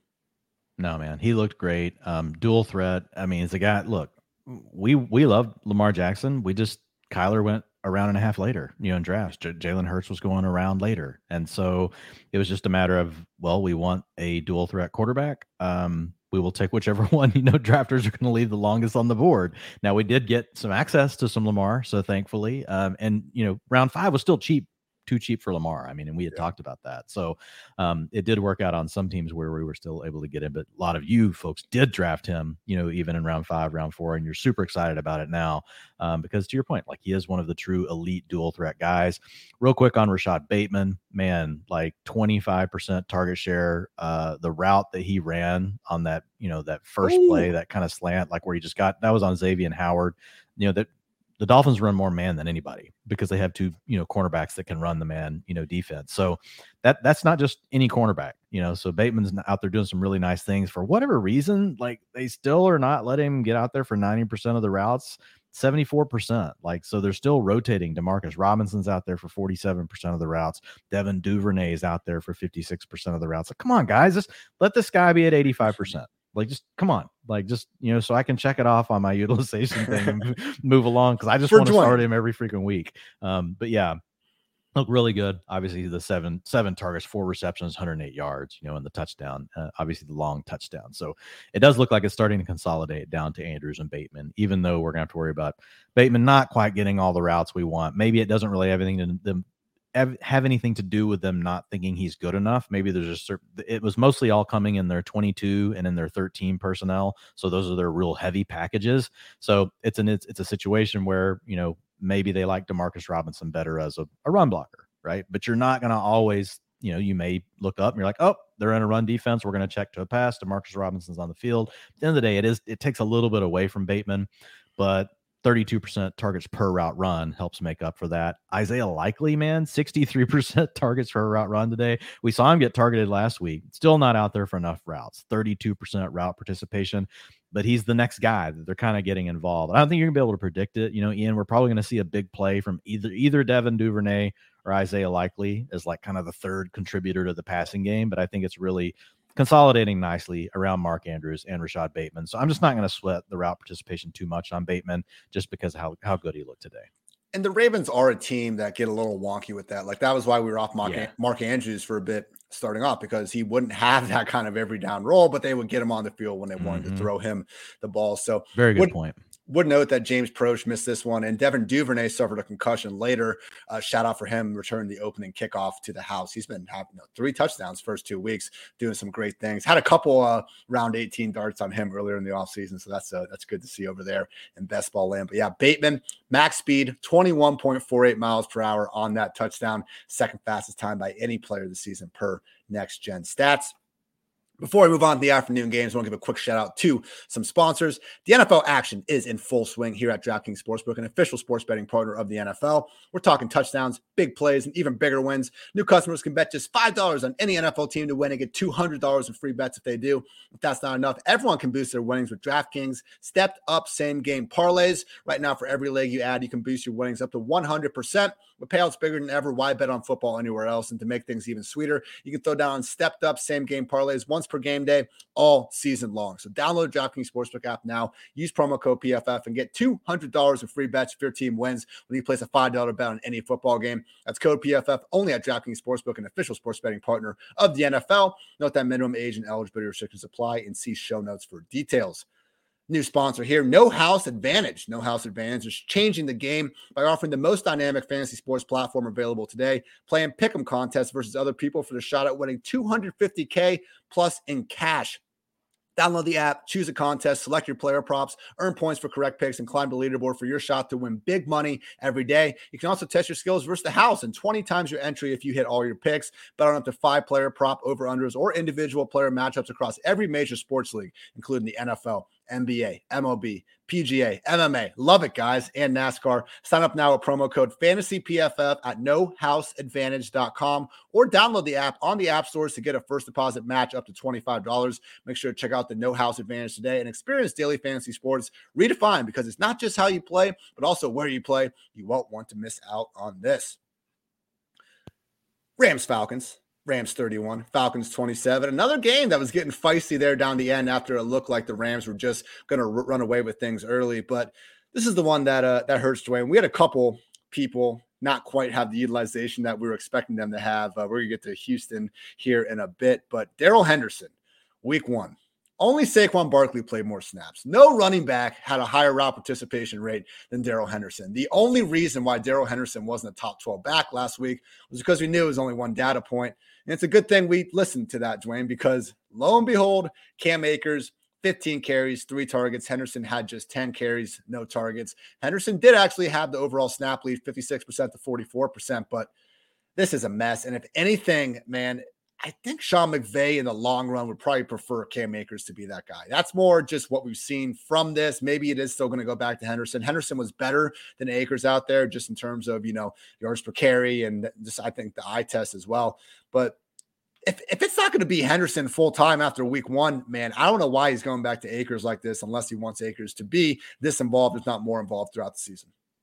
Yeah, I don't know. I'm kind of torn. Like maybe, like uh, like there's yeah. just so many layers. There's just so many layers to this, you know. And we talked about this briefly last week. The fact that Cam Akers was really coming into that game. Also, he had been banged up, right? I mean, we we hadn't seen Cam Akers all preseason, so that could have been a factor. He was coming back. You know, it may have been a conditioning thing. You heard, you know, McVay talking about how he needed to have more urgency, all these sort of things. So looking at it today, like the utilization basically says 60% of the attempts to Cam Akers, 40% to Darrell Henderson, but Henderson taking all of the two minute offense 100%, as well as all of the long down and distance work. So another backfield where I think we could end up seeing, and again, just one data point, but it wouldn't surprise me. We've seen this backfield actually kind of look like that before. We've we've not really had these two backs together, to be honest, that often over the last two years. So it's hard to really say exactly what it's going to look like. But based on this data point, like it might really be Henderson more as the passing down back, getting 30, 40% of the rushing attempts Cam Akers really going to be the lead back as far as you know taking the rushing attempts. Um, both could end up having value because the Rams offense still has a chance to be really good, right? And they have a chance to be in a lot of different kind of shootouts, things like that. So we'll see what happens. But right now, like going into next week, like off the cuff, like I think they're both RB threes, kind of similar to some of these other guys we talked about. But if I had to pick between the two, I would still slightly lean to Henderson just because of the passing down role. Um, you know, and I just, you know, in PPR. So maybe in standard, I would probably lean slightly to Cam Akers, but I I wouldn't have a lot of conviction around either one. So like if I was, you know, Girl Scout saunters to the door and like I would be like, no, go away. I'm not choosing between either of these because I don't want my life to end. Um, because I don't have enough confidence but she insists, and then you have to say Darrell Henderson. Say, yeah. There. Also, uh, sorry, Graham, mentioning it's getting scary. He's got to take his cat to the basement because my lights started flickering in and out. Just, uh, just some good old Cincinnati apartment electric wiring we got going on here. But the, the, guys, the lights go out sometimes when we're discussing certain fantasy players. So clearly, the fantasy football gods maybe are trying to tell us something here. Could be a pain all season long, just like these lights sometimes. But that's okay. Elsewhere on the Rams offense, Cooper Kupp dude, he didn't even have a catch until like two minutes left in the first half. Finishes up 11 catches, 108 yards, and two touchdowns. Last year for the season, 145 catches, 1,947 yards, 16 touchdowns. His pace after two games for this year, 204 catches, 2,006 yards, 26 touchdowns. It's just amazing, man. Like, I, I know we a lot of us got out there. Dwayne, I think you were one of them. You know, Justin Jefferson, wide receiver one. Look at this last week bro, it's still 1A, 1B at a minimum. I just Justin Jefferson could absolutely outscore Cooper Kupp this year, but man, 1A, 1B with these two. If anything, man, looking back, like these could have just had these wide receivers. Not even 1A, 1B. It, it's it's just 1A, 1A. Yeah, there we go. like they're there we both go. great, man. Uh, you know, my main thing on Twitter is just people being like, "You can't rank him as number one." I'm like, okay, dude. Like Justin Jefferson really is good. like you can rank him as number one. They're both awesome. Like they're yeah. both great players. Elsewhere on the Rams. Allen Robinson looked like he was going to be in store for a big day. Caught an early touchdown, was looking good out there. Only finished up with five targets, though, caught four of them, 53 yards and a score. He should have had a second touchdown. Like no one heard the whistle blowing the play dead, but they basically had their independent spotter, saw AJ Terrell kind of wobbling after a play. So pretty good reason, like health. Yeah, let's not have a actively concussed guy out there trying to still play, but certainly, you know, not what Allen Robinson fantasy managers would like to see. But also note that Tyler Higbee, big day, seven catches, 71 yards. Stafford, dude, he had this sidearm throw that if like Mahomes made it, everyone would still be uh, freaking out about it. But yeah, man, drop a short touchdown weird angle, fastball. It is what it is. Still a great game from Tyler Higbee. Dwayne, I know you were uh, with me there on Higbee basically being this week's premier uh, streamer target just because the every single utilization metric we look at with this guy in terms of the routes per uh, targets per route run, I should say, just screams tight end one. And yes, last year we saw this a lot too, and he was just more so being a distraction for Cooper Kupp. But we're now two weeks in the year, and the guy's got what 19, 20 targets. So I understand that other tight ends are making a little bit more out of their targets. But Tyler Higbee, man, if he keeps getting eight to 10 targets per week, like we're talking about like Dalton Schultz in LA. He, that's what I was about to say. He's looking like this year's Dalton Schultz. That's and Higbee he's a tricky one because to your point, we saw all the utilization last year. We saw it all, and it never really equated to anything. But this year, it looks like it really is, and he does look like he's the number two target on the team behind Cooper Kupp. Allen Robinson at this point looks like the number three. Will I be surprised to see Higbee and Robinson like kind of you know flip flop back and forth? No, like I think that's very possible that that they're doing that. But we've seen two performances now that we just didn't see really all of last year. 26% target share, 81% route participation, so he's up over the number that we want him to be at. You know, you already mentioned, you know, the targets on the season. So, yeah, Tyler Higbee's looking really good. At this point, I think you got to call him at a minimum a low end tight end one, but he's creeping his way into the mid tight end one conversation last thing with Robinson did score a touchdown on AJ Terrell, who has now allowed three scores this year, only allowed three scores all of last season combined. They've been tough plays. Michael Thomas beating him on a pair of contested targets, but it's it's still just wild. It's a cool stat. I'm not here to slander AJ Terrell. Still very good at football just an objective fact, Dwayne. That's all I'm trying to say here. With Robinson, though, is this enough for you to still kind of fire him up weekly as this borderline wide receiver too? Like Robinson versus Bateman in a neutral matchup. Who do you think you're taking more weeks? You just take Bateman now. Yeah, I think you just have to. Like one's shown a big game, the other really hasn't. But I think Allen Robinson just put him in the put him in the low end wide receiver three conversation. Don't be surprised if he reemerges and he's part of that wide receiver two, you know, um, you know, group moving forward. Like he's still out there plenty, 98%, you're sorry, 97% route participation. You know, the problem is like Cooper Kupp, 40% target share. And then if Tyler Higbee gets 26%, there's nothing left. Like there's 14%. That's where Allen Robinson was today. So but I also want to give him a little bit of a, you know, he's still integrating into the offense, you know, that sort of thing. So who, knows? You know, he he could still end up coming through, you know, and really kind of like showing up maybe in the second half of the season or here in the next couple of weeks. But I wouldn't overreact and move him like outside of the wide receiver threes for now. Like if we get another week or two of this, then at that point it's kind of like, well, I mean, there's nothing we can do. At that point, you're just gonna have to call him a wide receiver four. Marcus Mariota, two scores through the air, only got 16 rushing yards in this one. It look, they got a block punt for a touchdown. The Cooper Kupp lost a fumble. Like this, this was kind of a self-induced kind of blowing the lead for the Rams. So I don't want to give the Falcons too much credit for that. But who I will give credit is Drake London. My goodness, the dude looked like a monster with the ball in his hands, jumped over another human being, which just is again just to have the confidence to even try to hurdle someone, and then not not, not only the confidence, but then to actually pull it off.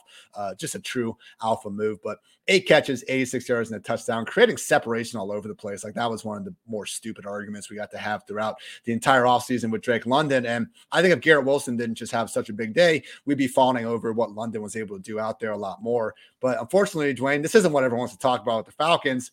It's the fact that while London is thriving, one Kyle Pitts, after two weeks, after 120 minutes of professional football this year, the 2021 NFL Draft's fourth overall pick. The Falcons picked this man fourth out of every single eligible player. They picked him fourth. He has four catches for 38 scoreless yards after two weeks of action.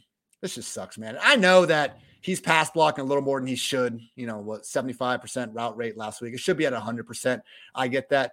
Can we throw the dude the damn ball? Kyle Pitts should not be leaving any games with three targets. And yeah, he had four. He drew a freaking 50 yard defensive pass interference down the sideline when the corner had to like grab onto his arm for dear life because it's Kyle freaking Pitts running 40 yards downfield it's just annoying, yeah. man. And then to get the Arthur Smith quote uh, at the end of it, a uh, fun note from John Paulsen at four for four. Arthur Smith, the uh, son, I guess, of the FedEx CEO, Frank Smith or some other thing. So Arthur Smith just clearly, you know, someone's had to clawed and, you know, work for every single thing he's ever uh, got there. So Dwayne, shut up. Shut up about your fantasy football. He's just trying to win games out there, man. And winning games, which he's not doing, by the way, doesn't involve throwing the ball to Kyle Pitts. I, it's come on, we can't we're, we're never sitting Kyle Pitts, but man, if you want to put like Waller and Kittle when he's back ahead of him at this point, like shit, it just sucks. It sucks. That's what it does. I, I would still just say let's just try to buy low. I mean, it's Kyle Pitts, man. Like I, I, just don't see it being able to continue. Now I say that uh, we it was a rough last season, but again, it was still a really good rookie season for a tight end. You know, I mean, it was still great.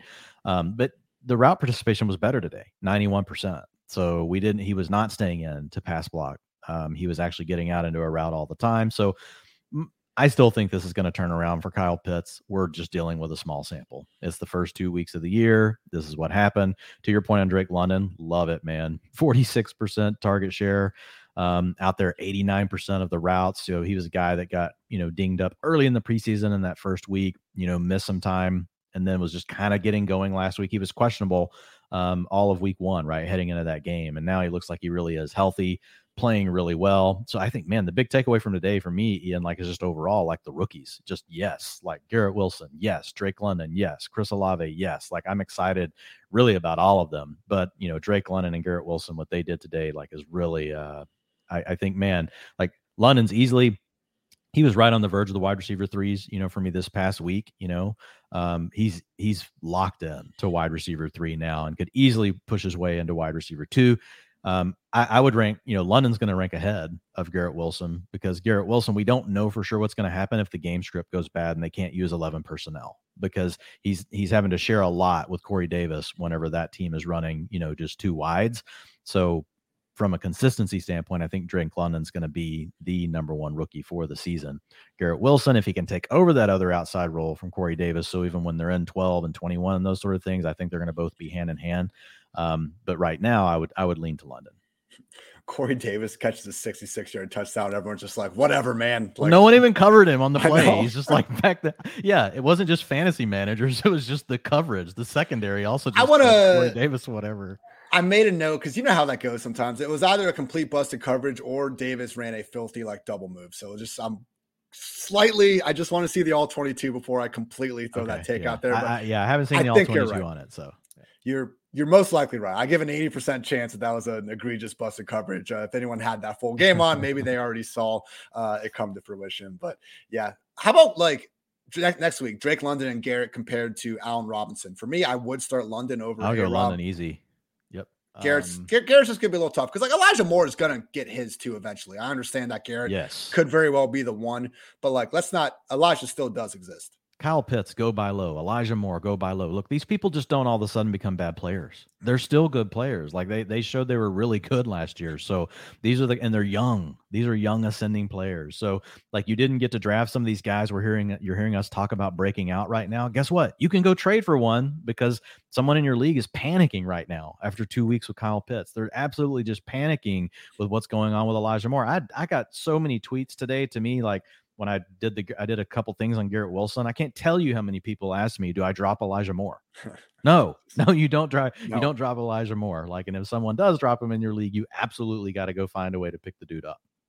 Did you see on when London did catch the touchdown? Like it was a little two man game with him and Pitts, and London catches it, and Pitts is like right behind him, and Pitts even put his hands up too. And it was like, no, man, that ball's not going to you. You should nope, know that. Nope by now. One's too big for that, man. Pitts almost had a chance. It was like a third and goal, and Mariota threw this sucker like 200 miles per hour, and I seemed to kind of go through his hands up there. I definitely would have called it a drop, though. I'm just going to blame Mariota when things go wrong. just, just like you know, we're not, we're not blaming Mac Jones for anything. It's all Matt Patricia's fault. Just, uh, just one of those things. Real quick in the backfield, no Damien Williams. He is on IR now with this rib injury. This Falcons, like three Falcons coaches said it wasn't a big deal and they put him on IR before the game. Like, just why even lie about that? I, whatever.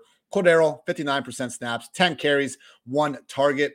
again, the target toss up where maybe CPAT could have caught it. I would argue that Mariota didn't exactly give him the most catchable pass. Unfortunately, got picked, uh, got tipped around and either pick six or pretty close to it. So only one target for CPAT. Still did, you know, play the majority of snaps, and more weeks than not, I'd expect him to extend that lead a little bit over Tyler Allgeier. Unfortunately, Dwayne, we got we got to get Avery Williams on the field for 25% of the snaps, So even though he's only going to get one target out there. So Tyler Allgeier, I think he's going to be someone that a lot of people are trying to put on the waiver wire. Oh, 10 touches in his first game. Look at this. I'm not too interested, man. There's always a league nope. for it, but yeah, no. Early down grinder on an offense that just was getting blown out today. And to your point, basically the the Rams let this game happen. Hey, Arthur Smith, you're trying to win games. The Rams tried to let you win this one, but you still couldn't pull it off. Um, so looking at Cordarrelle Patterson, though, still out there for all the long down and distance. I mean, and what the hell, man? Like, you know, for how much the uh the Falcons were were trailing, they just didn't use the two minute offense that much. Um, but I'm just looking like who got the two minute offense snaps in the running for the running backs because Patterson got 14 percent, Allgeier got four. Oh, oh my God. Caleb Avery Williams. Avery Williams, 86% of the two minute offense. Arthur Smith is a moron. They're trying to win games, Dwayne. They're trying to win games. This. this is so this is this is so egregious. And I mean you and and you liked Cordarrelle Patterson enough to pay him and bring him back. Anyway, so yeah, Patterson was you know that's what was do that's what got Patterson's day on his route participation. He was only at 37%. Like he's a guy we're used to seeing at 55, 60%. So 26% route participation, sorry, 17% for Avery Williamson. So that was a 86 the 2 minute offense. You got to get Avery Williams out there. Uh, Patterson is still getting play out wide, uh, 46% from the slot, lining up as a receiver still. So it's not all in the backfield for him. Um, so still good days for Patterson, like coming coming ahead. But yeah, it's a little worrisome seeing because Avery Williams, like that worries me just because I don't even know who Avery Williams is. But they feel they got to have him on the field. So whatever. I was just about to say, are we positive this isn't a bit here? Someone is PFF putting this on here behind the yeah, scenes. Yeah, and they're like, let's, let's, see, let's see if Dwayne and Ian will just talk about Avery Williams. Maybe maybe they'll like make up the college he went to or something. I looked it up, Boise State, but okay, moving on. 49ers 27, Seahawks 7. This one was a beatdown. Seahawks only touchdown ended up being a field goal blocked and returned to the house. At one point, uh, Seattle put all four running backs on the field, and then DJ Dallas uh, threw an interception. And Dwayne, you had a funny tweet like DJ throws the interception and is like trying to come, come on, DK. Like, shut the hell up, DJ. You shouldn't even be getting any offense. he's acting like he's a real quarterback, blaming it on him, like throwing his hands up, like you know, like you would see Mahomes do with Mecole Hardman. You know, I'm just like, oh my god, dude my uh in my running back column, I have a bull call of the week and a pissed off call of the week. And my pissed off call of the week was that the Seahawks were going to rotate four running backs and render all of them useless. Well, lo and behold, that's exactly what happened here.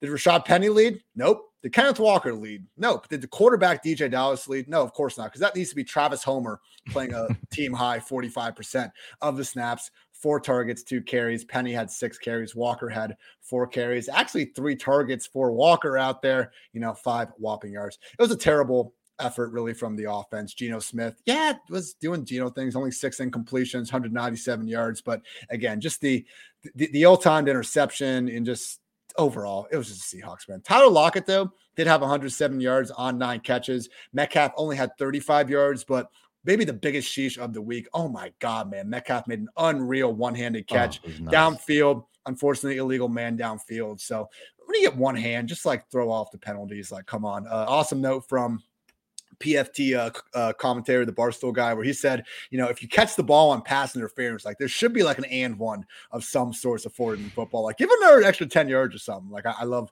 I love that call there. But yes, Seattle offense really sheeshing out there. The running back group, the answer right now is no, like none of these guys. Penny, Walker, Dwayne, I don't hate holding on to them. And again, there are leagues where you can put them on there, but I don't even consider Penny or Walker, especially if it's not like a keeper league or a dynasty league or anything like that once we get into bye weeks, man, if this is what we're going to see every week, I don't think this is a situation we need to be holding these guys for because unfortunately, I don't see a scenario where unless these guys start getting injured, where we're going to trust them. But even if they do, like we saw in week one, that was an ideal game for Rashaad Penny, game script wise, and it didn't even work out that way.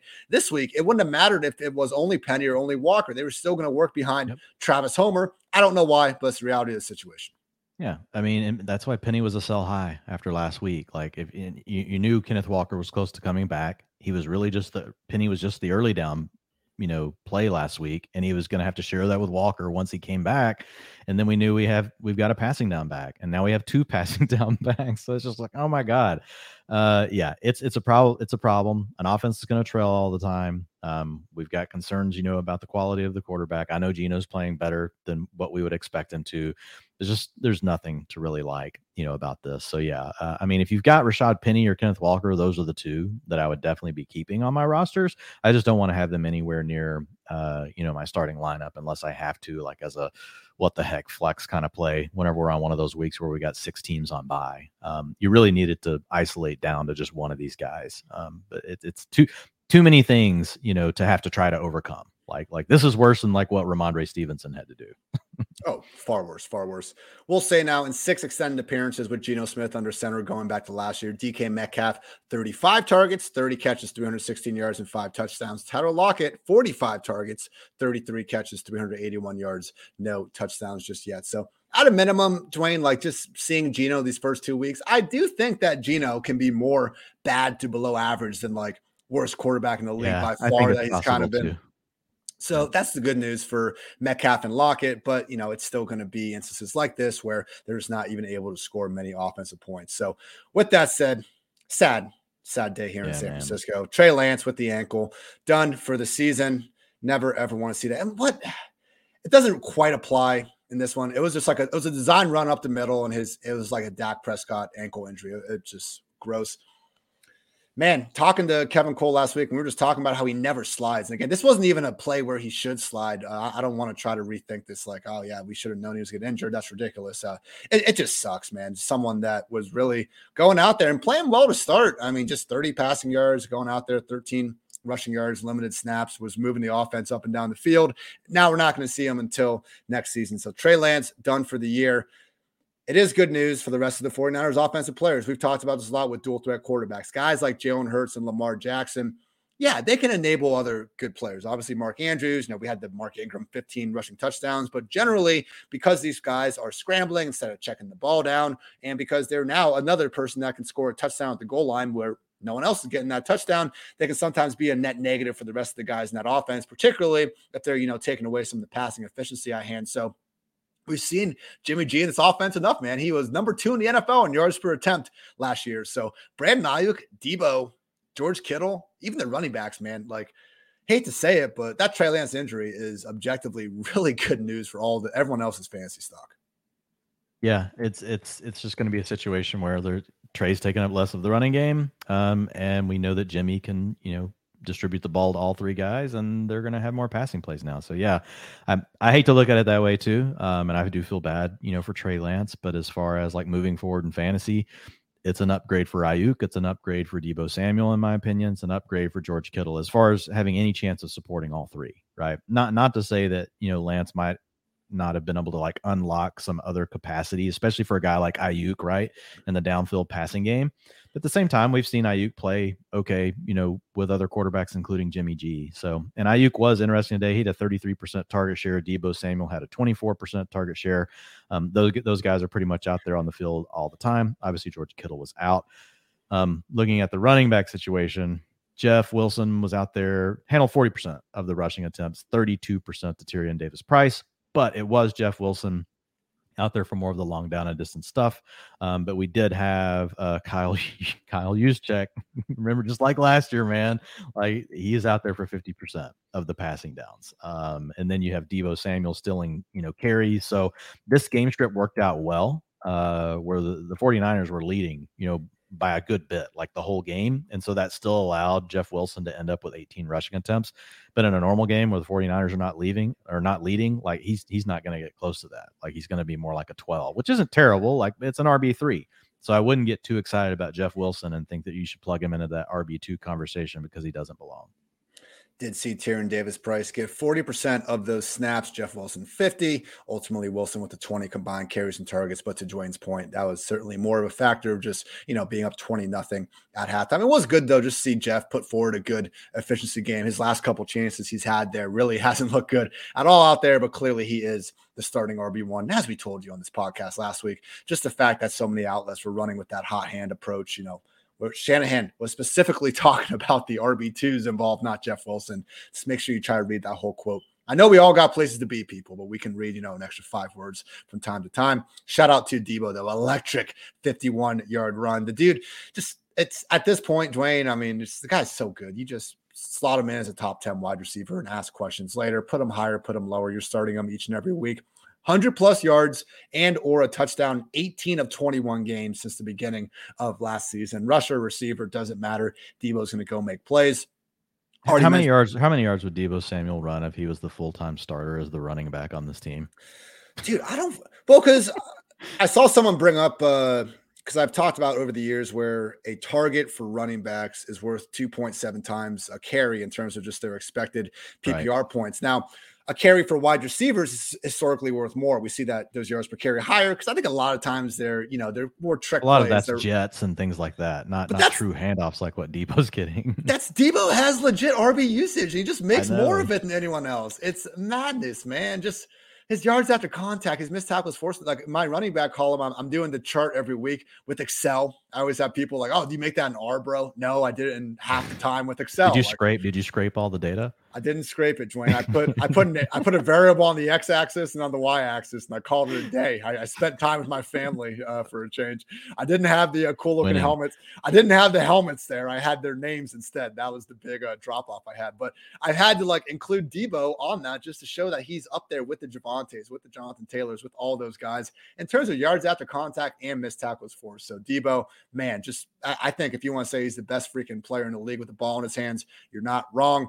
I would note with the sheesh, you mentioned Juszczyk getting that touchdown. Jeff Wilson was working out wide before that, caught a curl and almost carried the guy into the end zone. Like, come on, man. This is that's the play I'm talking about. Like, give Jeff Wilson one chance at the goal line. If he doesn't score there, okay, get the ball in the end zone. But you know, Kyle's definitely not about fantasy points, that's for sure. Did note that uh, Tyler Kroft got hurt with a knee injury. That's why Ross Dwelley was the recipient of a 38 yard touchdown. So great day to be great if you're Ross Dwelley the Cowboys in Cowboys fashion. Of course, everyone writes them off. They get the W 20 to 17 over the Bengals, covering as a seven point home dog under cash at 42. Noah Brown, uh, I forget who actually said this uh, in the comments here earlier in the show, but someone was asking if Noah Brown is like a legitimate fantasy asset now. And I'm going to say no to that because I think Michael Gallup's going to be back sooner rather than later, and that's going to kind of hurt uh, Noah's Brown's chances of being on the field. But it was a great game for him. I mean, caught all five of his targets from 91 yards and a score, and winning with a lot of the contested catch goodness that he had to really live on back at Ohio State. And like it's just wild to see Noah Brown out there, man. The Cowboys have used him as like an H back, borderline tight end ever since he's been there. Now he's out there, you know, working outside, and, but doing good things. So again, don't mistake says Noah Brown. Yeah, he's the guy that used to you'd see him on the field, and they would just put him in the in motion on a run play, and he would like crack down on like a defensive end or a linebacker, and like, yeah, he's out here having a game today. Well, I remember Ohio State. They'd always run, they'd always run that jet motion. They'd have guys like Terry McLaurin and Parris Campbell, and you'd be like, okay, like maybe they're gonna get this shit and turn turn it up for eighty. And then you see Noah Brown out there, and you're like, all right, I'm pretty sure they're handing it to Zeke this play. Like, come on now, like don't uh don't be kidding us there with that. But great game from Noah Brown. Also got CeeDee Lamb, you know, cashing in there. Nice little end of the game there. Caught seven of 11 targets for 75 yards. As I was saying, you know, last week, CeeDee Lamb. It sucks. No, we can't rank him as a top six, top eight receiver, top 12 even, while Dak's out of the picture. But look, other guys like Brandin Cooks, Terry McLaurin, DJ Moore, amongst others, do they exactly put in, you know, just the biggest, most consistent performance out there? No. And that's going to be the case with CeeDee as well. But anytime you have a receiver getting the sort of target volume that CeeDee is, you got to be complete shit at football to not make at least some sort of wide receiver two, wide receiver three, worst case value out of it. Clearly, we know CeeDee is not shit at football. So, where do you kind of rank? Uh, where did you have CeeDee, I guess, ranked this week, Dwayne? I think I had him 15. Some of the other PFF crew had him closer to 20. I can see that. Again, it's unfortunate that we drafted him to be this upside wide receiver one, and now we got to treat him more as this mid to low end wide receiver two. That's still someone that should be in the heavy majority of starting lineups, though. Yeah, I had him as a low end wide receiver too this okay. week. But I mean, I saw enough, you know, from Cooper Rush to feel fine about keeping him there. And I, I think he get to your point, like on 11 targets, you know, he could still come through and give you a big wide receiver one week. Um, 37% target share today. So I, I, I think it's fine. To your point, we drafted him to have that top six upside that you're not going to get for right now, but it's only it's only for right now, right? I mean, we we may not be with Dak quite as long as what we thought, originally. So so we'll have to wait and see. And, and Lamb could be the kind of guy that right is really coming on right as you're heading into your fantasy playoffs once Dak is fully ready. Cooper Rush now in his two starts has been passable. He's been a backup quarterback, someone that's not going to completely kill the entire offense. Like I don't know, not not the yeah. Strongest. He gave Lamb 17 points uh, in his in in the game last year against that Vikings, Vikings, game, and, and Cooper went this, off too. Yeah, so I mean, like now we got him around 15, you know, in a PPR this week. So I think that you know, hey, it, that that keeps CeeDee Lamb usable.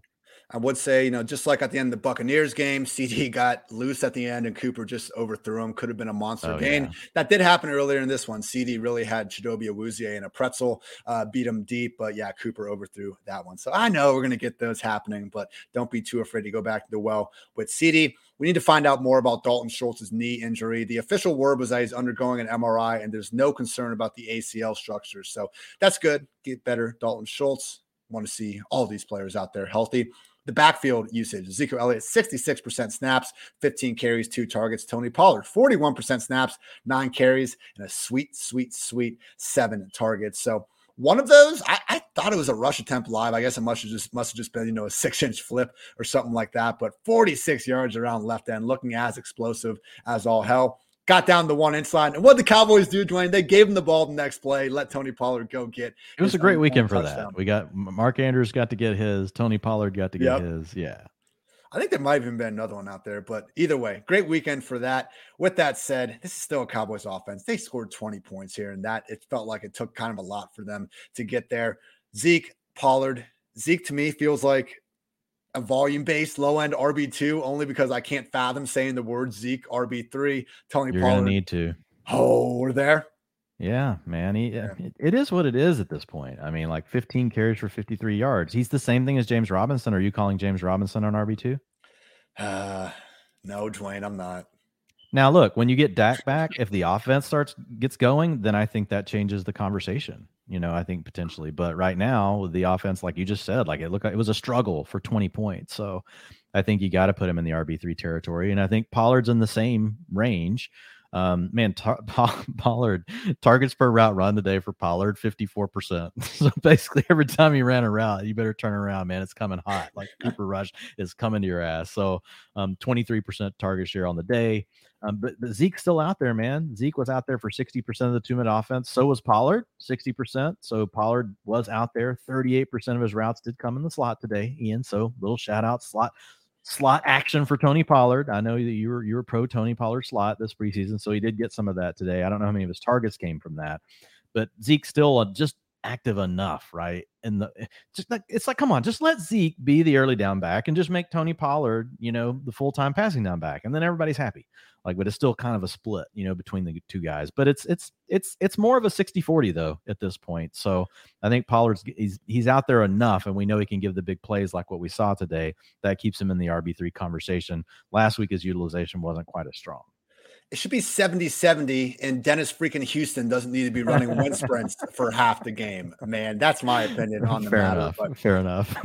but yes, to your point, without Dak, probably is time to put Zeke in that RB3 territory. So yeah, again, once not someone you need to necessarily bench, but far. I do like you do, Ian. You know, like you know, you like to motivate guys. Put him down there. and let's see if Zeke can come out and score two touchdowns and work his way back into the lineup. If, if you're going to start Zeke anyway, you know, leave him on the bench until Friday or Saturday. Just make him sweat a little bit, and then slide him back into that starting lineup uh, afterwards. So, uh, thought I had something else to say on the Cowboys, but couldn't have been that important. So now over to the Bengals. Joe Burrow, since entering the NFL, sacked a at league high 96 times not great. Took six more in this game. I micah parsons just looked unblockable out there. La'el collins you know coming from the cowboys told burrow you got your new personal bodyguard. Could not even come close to slowing down parsons this one. Dwayne texted me during the game just Parsons, best defensive player in the NFL. And I, I am not going to disagree, man. I would love to see, you know, take my money, NFL pay per view, clone Derwin James 22 times and clone Parsons 22 times. Let's see those guys go at it for 60 minutes, man. Because just the things that remember when he beat Tyreek Hill in a race this offseason. I, I I'm sure Tyreek wasn't taking it as seriously as Parsons, but how many guys can beat Tyreek Hill in a race in a race that Tyreek isn't taken seriously, man? Like this dude is a freak among freaks, and he's the only reason the Cowboys won this game, uh, in my opinion. But focusing on the Bengals offense, just another game, man, where the Bengals couldn't block anybody, and accordingly, like you saw Burrow out there, it was a third and twelve or something where he just got the ball out of his hands in about half a second to T. Higgins. Like they just haven't even been able to think about looking deep for Ja'Marr Chase. And I think that is why we end up seeing T. Higgins take the lead in this game, more so in the short intermediate areas of the field. So we're not worried about Ja'Marr Chase. We're not worried about T. Higgins either. But are you worried, Dwayne, about the overall upside of this Bengals offense? Now 0 2, despite having faced Mitchell Trubisky and Cooper Rush through two weeks. No, I think they'll get it smoothed out, right? I mean, Joe Burrow's just too good of a player. These receivers are too good. They made the upgrades to the offensive line. That, that's what's weird is like just how much pressure Joe Burrow still is under. Now, look, you you you faced off against T.J. Watt and then Micah Parsons, like so two of the best, you know, perimeter, you know, rushers in the game. Um, so that was that was problematic. And La'el Collins, well, I I don't I mean, I wouldn't be advertising yourself as like a personal bodyguard, like because it's not like you're not one, like at least not yet. Like, and, and, Collins, man, like when he was with the Cowboys early on, like he was really good, but he was always really more known as a mauler on the ground, right? He get that highlight a, where he's pulling and the poor cornerback steps up. Oh, and yeah, well, and he oh, he would do it against defensive linemen, just blow them up, like you know when early on in his career. But pass protection, like, has always been a little bit more of a problem, like not not consistent anyway. So I think that's that's been a challenge for Burrow. Um, but I, it was a positive game for T. Higgins, man. Like, I mean, and look, we've talked about this how many times where we've even just asked, like, hey, would we be surprised if you look up at the end of the year and Ja'Marr Chase and T. Higgins have the same number of targets? Like, it, it really could happen. You saw it today 27% target share for both guys. 100% route participation for Ja'Marr Chase, 98% for T. Higgins. After, you know, suffering the concussion in week one, he made it back, was out there all the time. Your boy, dude, Hayden Hurst, 85% route participation. Sam, Look at that. Sample, sample got hurt, which I think helped a little bit, but yeah. Oh, did it? Now. Okay. But he was over 80 last week. So that's two weeks in a row for Hayden Hurst. Like, obviously, he's not going to be one of the major targets in the passing game, but still, like being out there enough. And if if the Bengals can just kind of get the offense like right enough, yeah. um, like he could still have those Uzomah type spike games. But uh, we're seeing more utilization from Hurst than we ever saw really from Uzomah last year. So I think there's a chance that he could come through, especially in like DFS. Joe Mixon, 19 carries, just 57 yards, did also catch three passes for 26 yards. So these games happen. Obviously, Joe Mixon should still be cemented in every single starting lineup out there. Tyler Boyd, obviously, odd man out when both these guys are healthy. One injury away to either, which we almost had with T. Higgins, though, from being a weekly factor. So Tyler Boyd, someone that you don't need to, you know, keep at all costs, but just remember he is one of those wide receiver threes that does actually have a path to more upside if either starter gets hurt in front of them. But yes, last thing with Joe Burrow. Since entering the league, man, I mentioned the NFL high 96 to- uh, times he got sacked, but 8.3% sack rate, minimum 500 dropbacks, league high. If you go on to 100 dropbacks, only Zach Wilson, Justin Fields, and Geno Smith have been worse, man. It's just terrible group. And we have to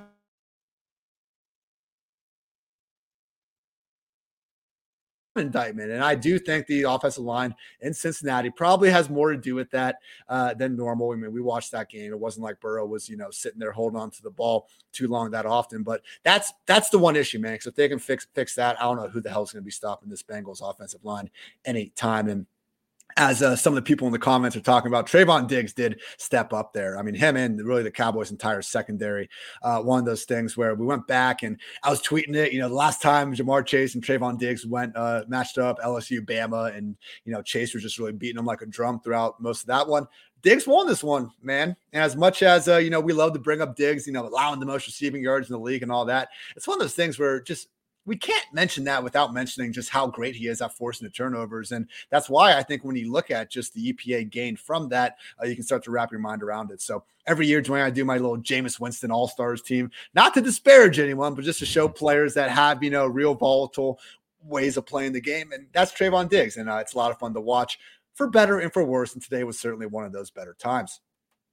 Next game, not exactly a classic, but, you know, a game nonetheless that we're going to talk about. Denver Broncos beat the Houston Texans 16 to 9. Pretty hilarious. Denver could not get a freaking they, they kept getting false starts. This happened last week and it happened again. So the Denver crowd literally started counting down the play clock to try to remind the team uh, when they were getting down to zero. Absolute madness going on in Denver. They were getting restless, and as they should, man. I mean, some of the Russell Wilson just the, what you'd hear during the game, like, oh, he's four for 15 now. You know, Courtland Sutton's the only wide receiver doing anything. It was a rough one. He finished 14 for 31. 219 yards, but it really could have been a lot easier victory for Denver, I think. I mean, Courtland Sutton earlier earlier in the game. He draws a DPI inside the five yard line, and Denver tried to do the cool thing, man. They went back to him two plays in a row, uh, trying to throw him fades. The first one, it did look like he scored, but his foot was out of bounds, and the second one uh, just wasn't able to get there. And then Russ waits. He has Javonte Williams wide open in the end zone,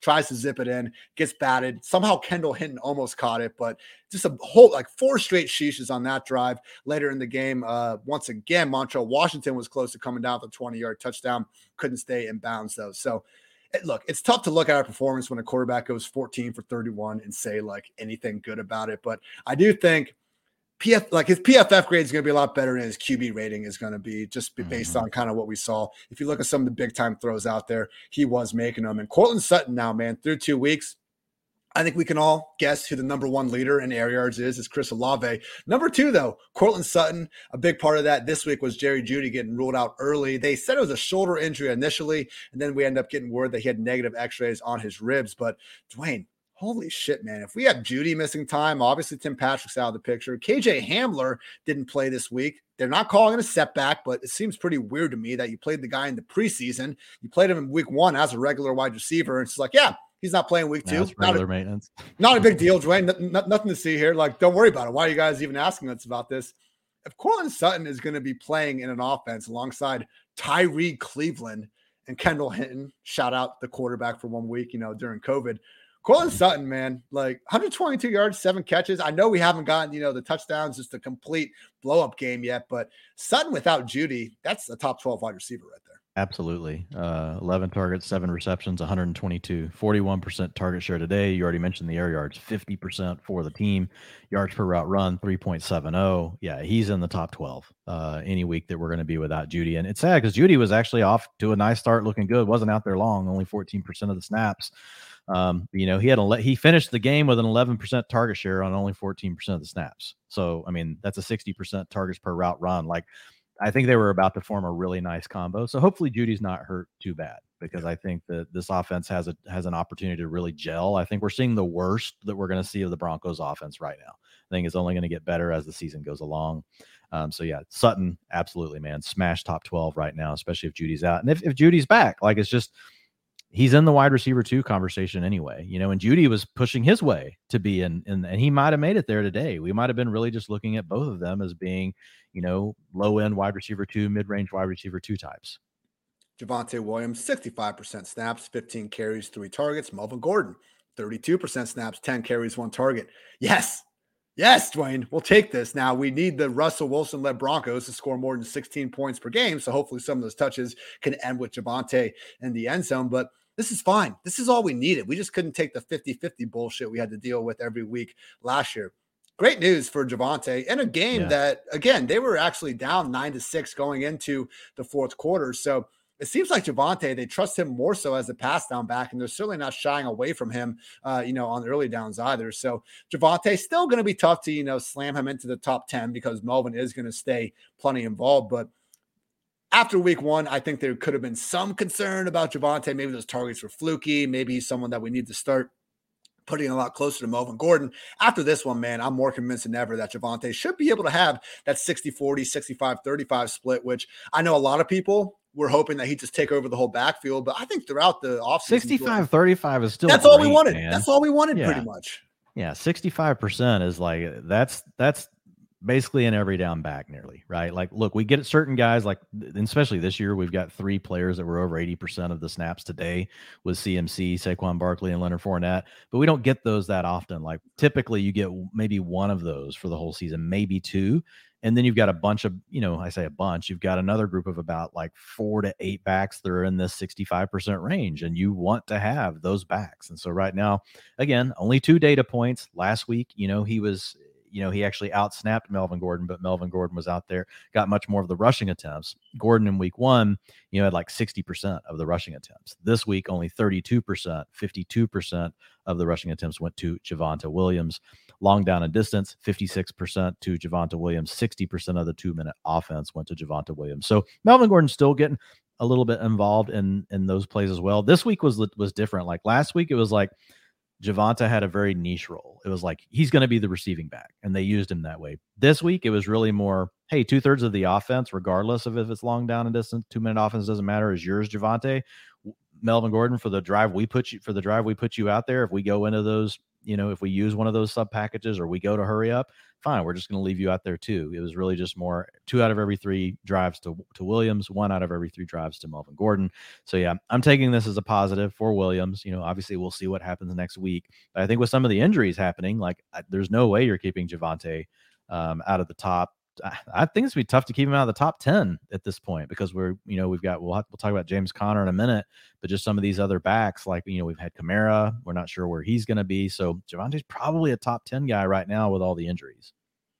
Top 10, top 15. You're starting Javonte Williams each and every week, as you should. We drafted him to be that guy. Sad day, Dwayne. Alberto, he had the utilization metrics going his way. We played on several teams. Again, Higbee, I thought was the best tight end to kind of have this week. But after Higbee, you know, a couple other guys, but Alberto and Juwan Johnson were the two that were just readily available a lot. And I think you could kind of wrap your mind around them being that guy for this week. Nope. Eric Saubert catches the only uh, catch that the Broncos tight ends had. Also makes it was a nice catch for a 22 yard touchdown.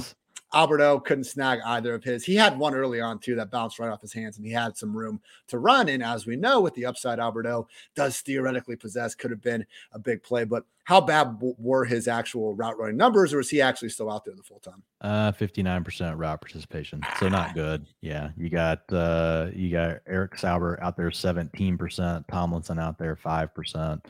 So, and then you know Andrew Beck technically, you know, is they they put him as a fullback. So, but I mean, there's just there's a lot of these different guys they're using in this heavy personnel. So, yeah, it's a problem. This uh this damn Green Bay Matt LaFleur coaching tree. Cole Kmet, uh Dwayne, we didn't watch the last half hour of that game, but two weeks in the year, still zero catches. Just not uh not getting much going there. On the Houston Texans side of the ball, Brandin Cooks, 10 targets, caught four of them 54 yards could have, should have, would have had a six yard touchdown. Got wide open one on one, just a nasty pivot route. Reminded me of Stefon Diggs putting Lattimore in a blender uh, last year, maybe like a middle class man version of that. I don't want to get too carried away here, but either way, Davis Mills missed him low and inside. Would have been a lot cooler if that was an accurate pass, but alas, Nico Collins, nine targets. But we know what Brandin Cooks is at this point. He's a high volume, low end wide receiver two, upside wide receiver three. You're going to live with these down weeks. The big story, Dwayne, was Lovie Smith told us in week one that Dameon Pierce was a starter. He did start him, but he played Rex Burkhead ahead of him uh, everything every time that mattered after that, even in a game that the Texans were up by 20 points for most of. Now, Dameon Pierce in a game where it was close throughout, dominates usage here. Let's see, 63% snaps, 15 carries, one target. Rex Burkhead had 36% snaps, zero carries, and three targets. On the one hand, it's good. Dameon Pierce is getting the early down work. He should have always been getting the early down work. On the other hand, Rex Burkhead still does seem to be annoyingly involved on passing downs. Dameon Pierce, is he a more hyped like Zeke, I guess, at this point? Like, what are we kind of making of this backfield? Because uh, this is good, man, because we couldn't even think about playing him after what happened last week. With that said, he's not going to be in the top 24, I think, after this. He's still in a terrible offense. He's trying, but unfortunately for Dameon Pierce, this season, man, let's see. I had this handy dandy stat up. Lovely podcast going on here. I want to say he's got 82 rushing yards and like 75 of them have come after contact this season. So Dameon Pierce, like James Robinson, I'm not criticizing them for the lack of efficiency because I think it's more of an offensive problem, but that offensive problem is also a fantasy manager's problem. And we got to realize that a lead early down back on the Houston Texans is probably not going to be giving us that many scoring opportunities. Thoughts on Dameon Pierce's usage and what to expect from him moving forward? Yeah, similar to James Robinson, similar to Zeke. Like that's what we're dealing with. But you know, you also have a 32 year old handling the the passing down. So there's a chance something happens with Burkhead that could open up more room for Dameon Pierce. Like Zeke, he's not getting that. Like like Tony Pollard, you know, is going to keep that role unless he gets injured, right? So I think that's the challenge. Um, James Robinson not getting that. That's what they want to exactly use Travis Etienne for. So Burkhead, you know, I think is a little bit less of a barrier to a guy like Dameon Pierce. So I might rank Pierce ahead of those other two as far as my rest of season rankings whenever I do, whenever I go through the utilization stuff tomorrow. That's one that I'll have to kind of ponder like between them, but they're all pretty similar. But you mentioned it like looking really good, yards after contact, 3.73 today. Um, you know, the average, you know, for, you know, an NFL back is down like around like 1.95, like over the last two years. So like that was really good. Um, explosive rush rate. So those are carries of 10 plus yards or more, 20%. So that was also good. Um, looking, I'm like, I don't know how they're going to, I think he's definitely locked into the early down stuff. 84% of the rushing attempts today, 100% of the short down and distance.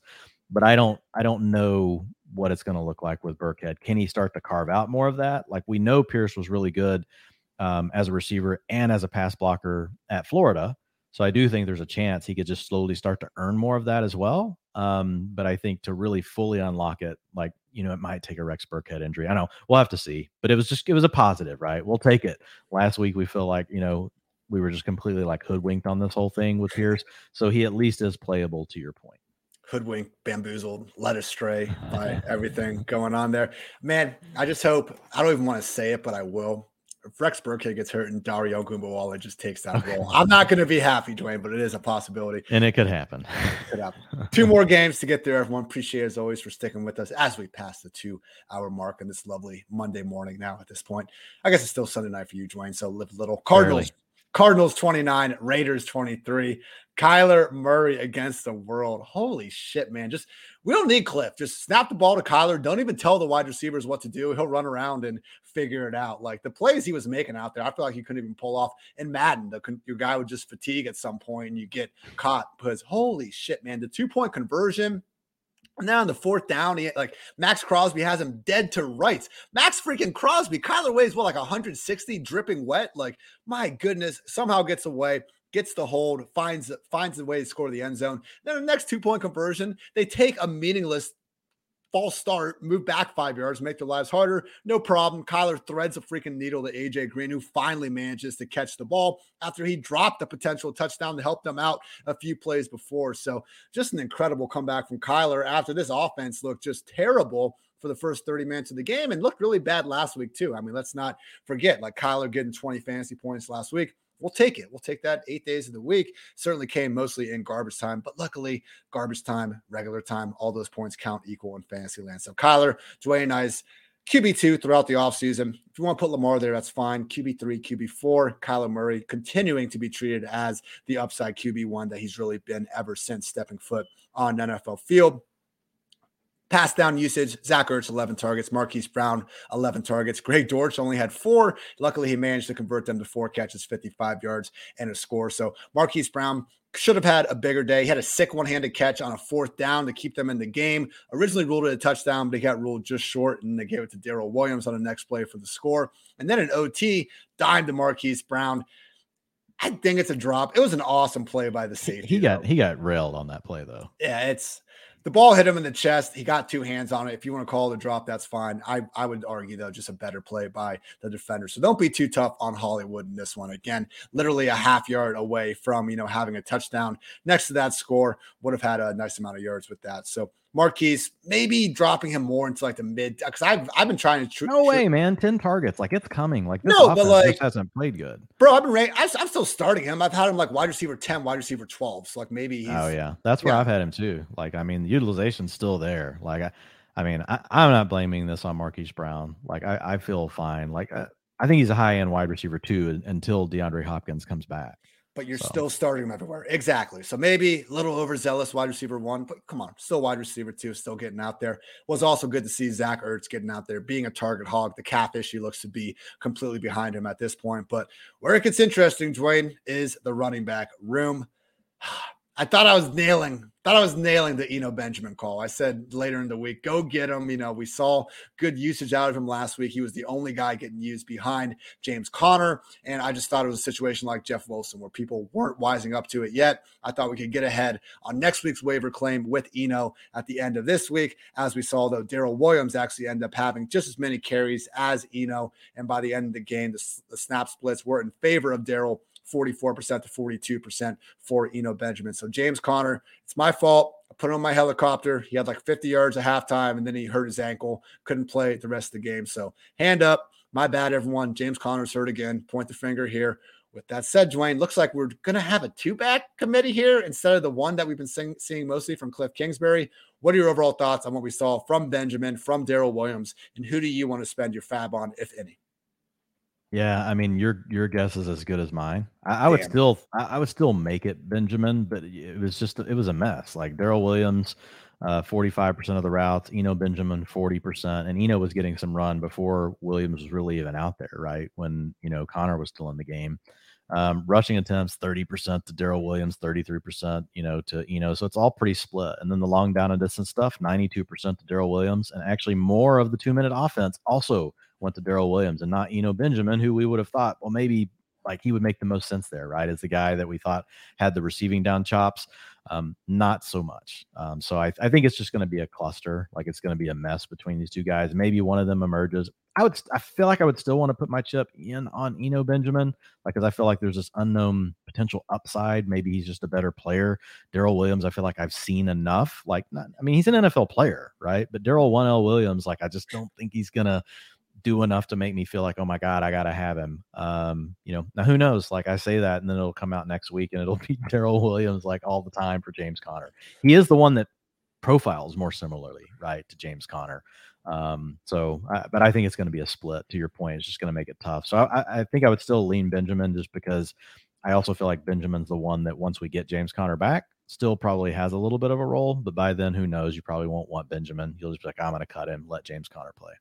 The problem is if Conner's out next week, like it's gonna be impossible to rank Eno like in the top yeah. 30. Like we're just it's he's gonna be a flimsy start this week. And then if Conner's just back, then he's gonna be back to being nothing on the that bench. looked like a high ankle. I'm not a doctor. I saw the play when it happened. James Conner kept playing, but I when I saw it, I was like, I, I thought wow, he's going to come. And he did that last year when he got hurt at the end of the year. Like he kept playing in that game. So I think adrenaline wore off at halftime.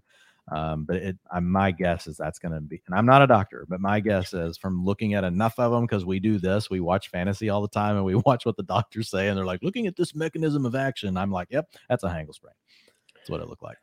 You heard it here from Dr. McFarland as he just kept stressing to us. All right, on the Raiders side of the ball, Josh Jacobs, 75% snaps, 18 carries, just one target. This did come with Brandon Bolden out. I, I, don't know why Brandon Bolden matters, but he does to Josh McDaniels. So unfortunately, he also matters to fantasy managers. Ameer Abdullah did seem to take, you know, the majority of the pass down work though. And again, this was a game that the Raiders were well in front of. So we have seen Jacobs flirt with this sort of usage in games where they can get ahead. Unfortunately, wasn't able to find the end zone. He did get close, I believe, once, but just wasn't meant to be. Darren Waller also almost had a touchdown late in the third. It kind of went off his hands. wasn't the most accurate throw. Uh, Carr did find him later though for a score. The big I guess just story out of this one was only 12 receiving yards for Davante Adams, his fewest in a single game since week seven of 2017, Dwain. So after week one, it was just like, you know, over under 150 yards for Davante Adams each and every week uh, the rest of the season. Couldn't get it going in this one. For sure, going back the well, you know, with him as an upside wide receiver one, top five, top six, whatever you want to say, option the rest of the way.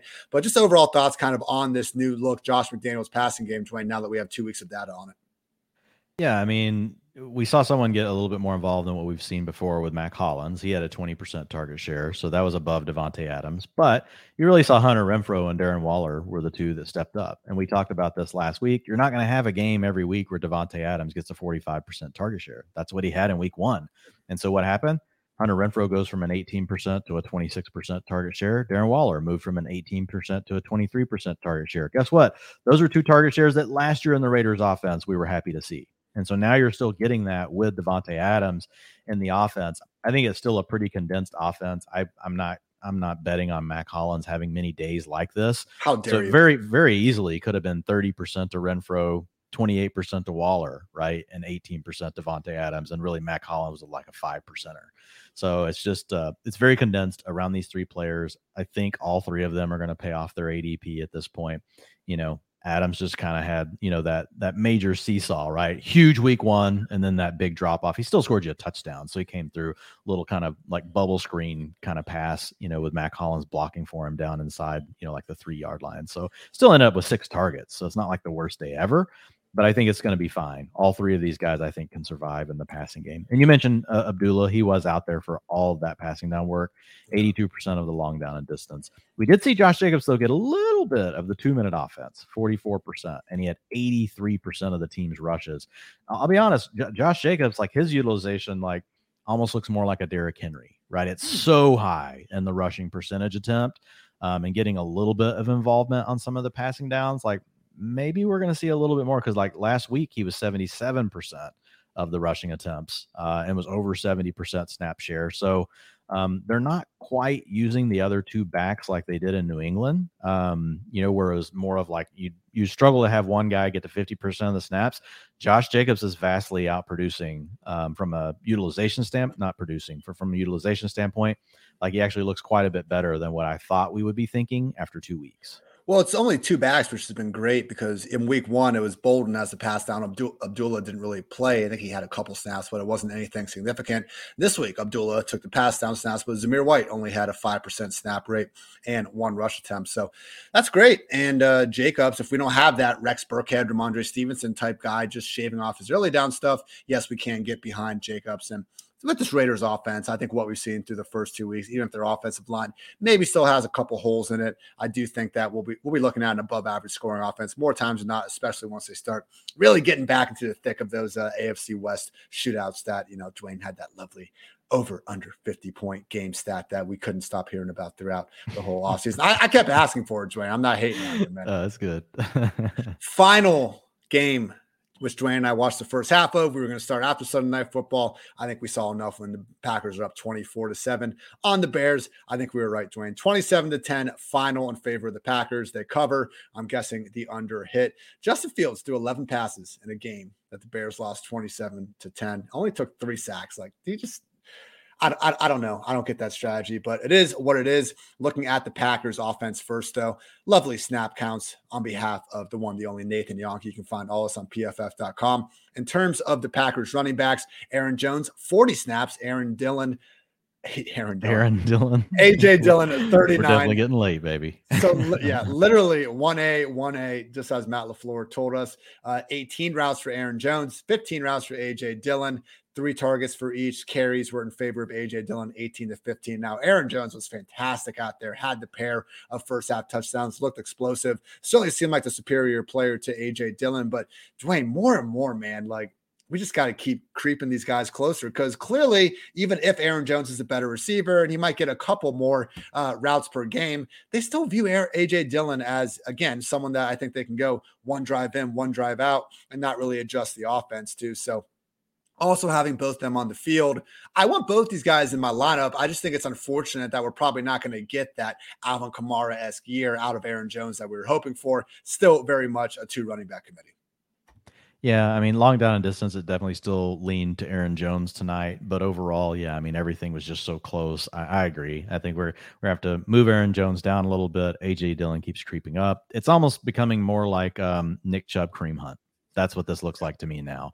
We thought maybe we could see more of an Alvin Kamara like early in his career with you know AJ Dillon playing the Mark Ingram back in those days, and really not the Mark Ingram from this year, but like back like when Kamara was a rookie and in his second year. This this really looks much more like what we're seeing in um, Cleveland. What do you uh what do you think the leading Packers receiver had in targets, Dwayne? Most targets for any one Packers receiver? Uh 15%? You always do the percentages. Four targets for Sammy yeah, Watkins. Was, that was a team high. He did catch a 55 yard. Man, I saw Cobb, I thought Cobb Cobb I figured had to be above that. I'm pulling it up right now. I'm pulling Long, it up on Ultimate. Watkins had four, and then like six or seven guys had three targets, and then you know Tonyan had two, and something named Tyler Davis had one. So this is again, yeah, uh, I, I, was I was talking about it with Justin Herbert last week. You know, just a socialist offense here, just spreading the ball around everywhere into all these guys. So it's going to be a different guy each and every week. And we talked about this though. Remember, we said the answer is there won't be. There's not going to be a guy get to a 20% target share probably on this offense.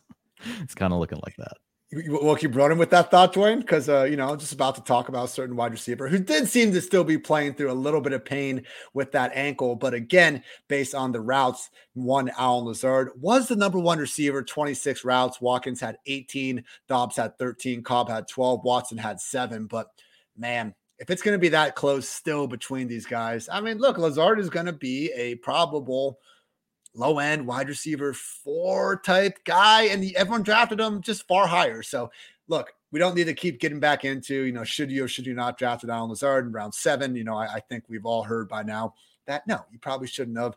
With that said, Dwain, based on this and based on Lazard hopefully being healthier moving forward, I'm just still gonna have a hard like him versus Garrett Wilson or Drake London, like it's not even a question in my opinion. I'm taking the rookies uh, in that, and Lazard just seems to be the guy for now. So overall, unbiased thoughts on Allen Lazard the rest of the season. I know you're always unbiased. No, yeah. I mean, look, uh, hopefully Allen Lazard can turn into a wide receiver three. I mean, I think that's what you're hoping for. Um, to your point, he was still coming back from an injury tonight. So it's like, I don't think you can hold all of this against him.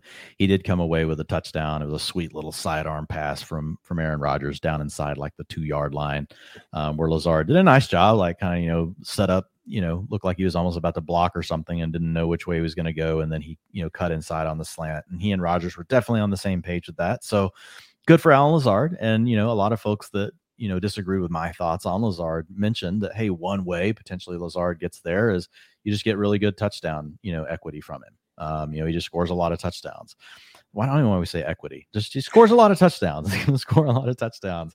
Um, back to like the James Jones year, right, where you know they didn't really have a lead guy. James Jones didn't even get to a thousand yards receiving, but he scored enough touchdowns to still make him, you know, a nice wide receiver too. So I think that's still the way that if Lazard were to get there, he could pay off. Um, but he is, to your point, clearly the guy out there running the most routes. Aaron Rodgers dropped back to pass 30 times tonight, and Allen Lazard was out there for 27 of those. Sammy Watkins was next at 19. Aaron Jones was behind that at 19, and the rest of the guys were at 15 or lower. Sick Ari. PFF's finest is stealing my Hill Waddle. I saw that. I saw word that for word. started. Come on, man, be better with that. Like, just I don't know. It's not. It doesn't take that hard to just throw an ad out there. I just, I, I, yeah, I just, I just retweeted your tweet. I like Ari, That's but like, I handled it, bro. He tweeted that shit like two hours ago. Come on, man. Like, just read the room. I, I don't, I don't let this shit get to me. I just think like, come on, man. Like this is uh this is a little much even for me here, Dwain, but that's okay. we'll uh we'll, we'll just keep uh what they say, winners focus on winning, losers focus on winners, right? So on the Bears side of things, Darnell Mooney, 16 routes, Dante Pettis, 14, Equanimeous St. Brown, 12, Cole Kmet, 15, Ryan Griffin, three. Just gross. You're not going to have many freaking again receiving yards when your quarterback throws the ball 11 times. We did see Dave Montgomery, though, 33 snaps, just eight for Khalil Herbert, continuing to really dominate usage. So Dave Montgomery, man, did look good out there. I saw some people just early on in our show saying in the comments that Montgomery was looking good. And sure enough, 122 yards on 15 carries. Why did the Bears give him, you know, this much work in a game that again they just weren't really in. They probably needed to pass the ball. I don't know wasn't able to watch the second half. We were talking here with you guys, but David Montgomery at least had a nice bounce back after that inefficient week one. Still have the same sort of questions we talked about in Houston, in Jacksonville. David Montgomery, Dwain, is he someone that you're that you're looking at more so as an RB three, or do you think he could be just like maybe a slightly worse version than uh, Josh Jacobs and kind of the usage he has right now? No, I mean, I think when, and I, I talked about this last week, you know, uh, in my stuff over at PFF and at Fantasy Life, just the fact that, you know, I know we don't like Josh Jacobs, but for right now, like he's getting used a lot. Like his utilization is actually more in line with what we would think we were getting, you know, from, you know, an RB1. And so I think right now, like you've just got to look at it and you kind of got to, you know, maybe he's going to lose, you know, some of that work. Like that's totally possible that he ends up losing some of this work, you know, to someone else. But at the end of the day, I just don't see a way where you can keep, you know, David Montgomery out of an RB2 territory. I mean, he was out there for 81% of the snaps tonight, handled 15 out of 19 rushing attempts, you know, handled 11 out of 15 dropbacks where there was one of the two backs on the field. Like that's I mean, he's out there all the time. Like he's getting all of it. He just needs the bear. the Bears. How many times did they drop back to pass? Like, dude, I hardly see times. any. How well, many? It could be.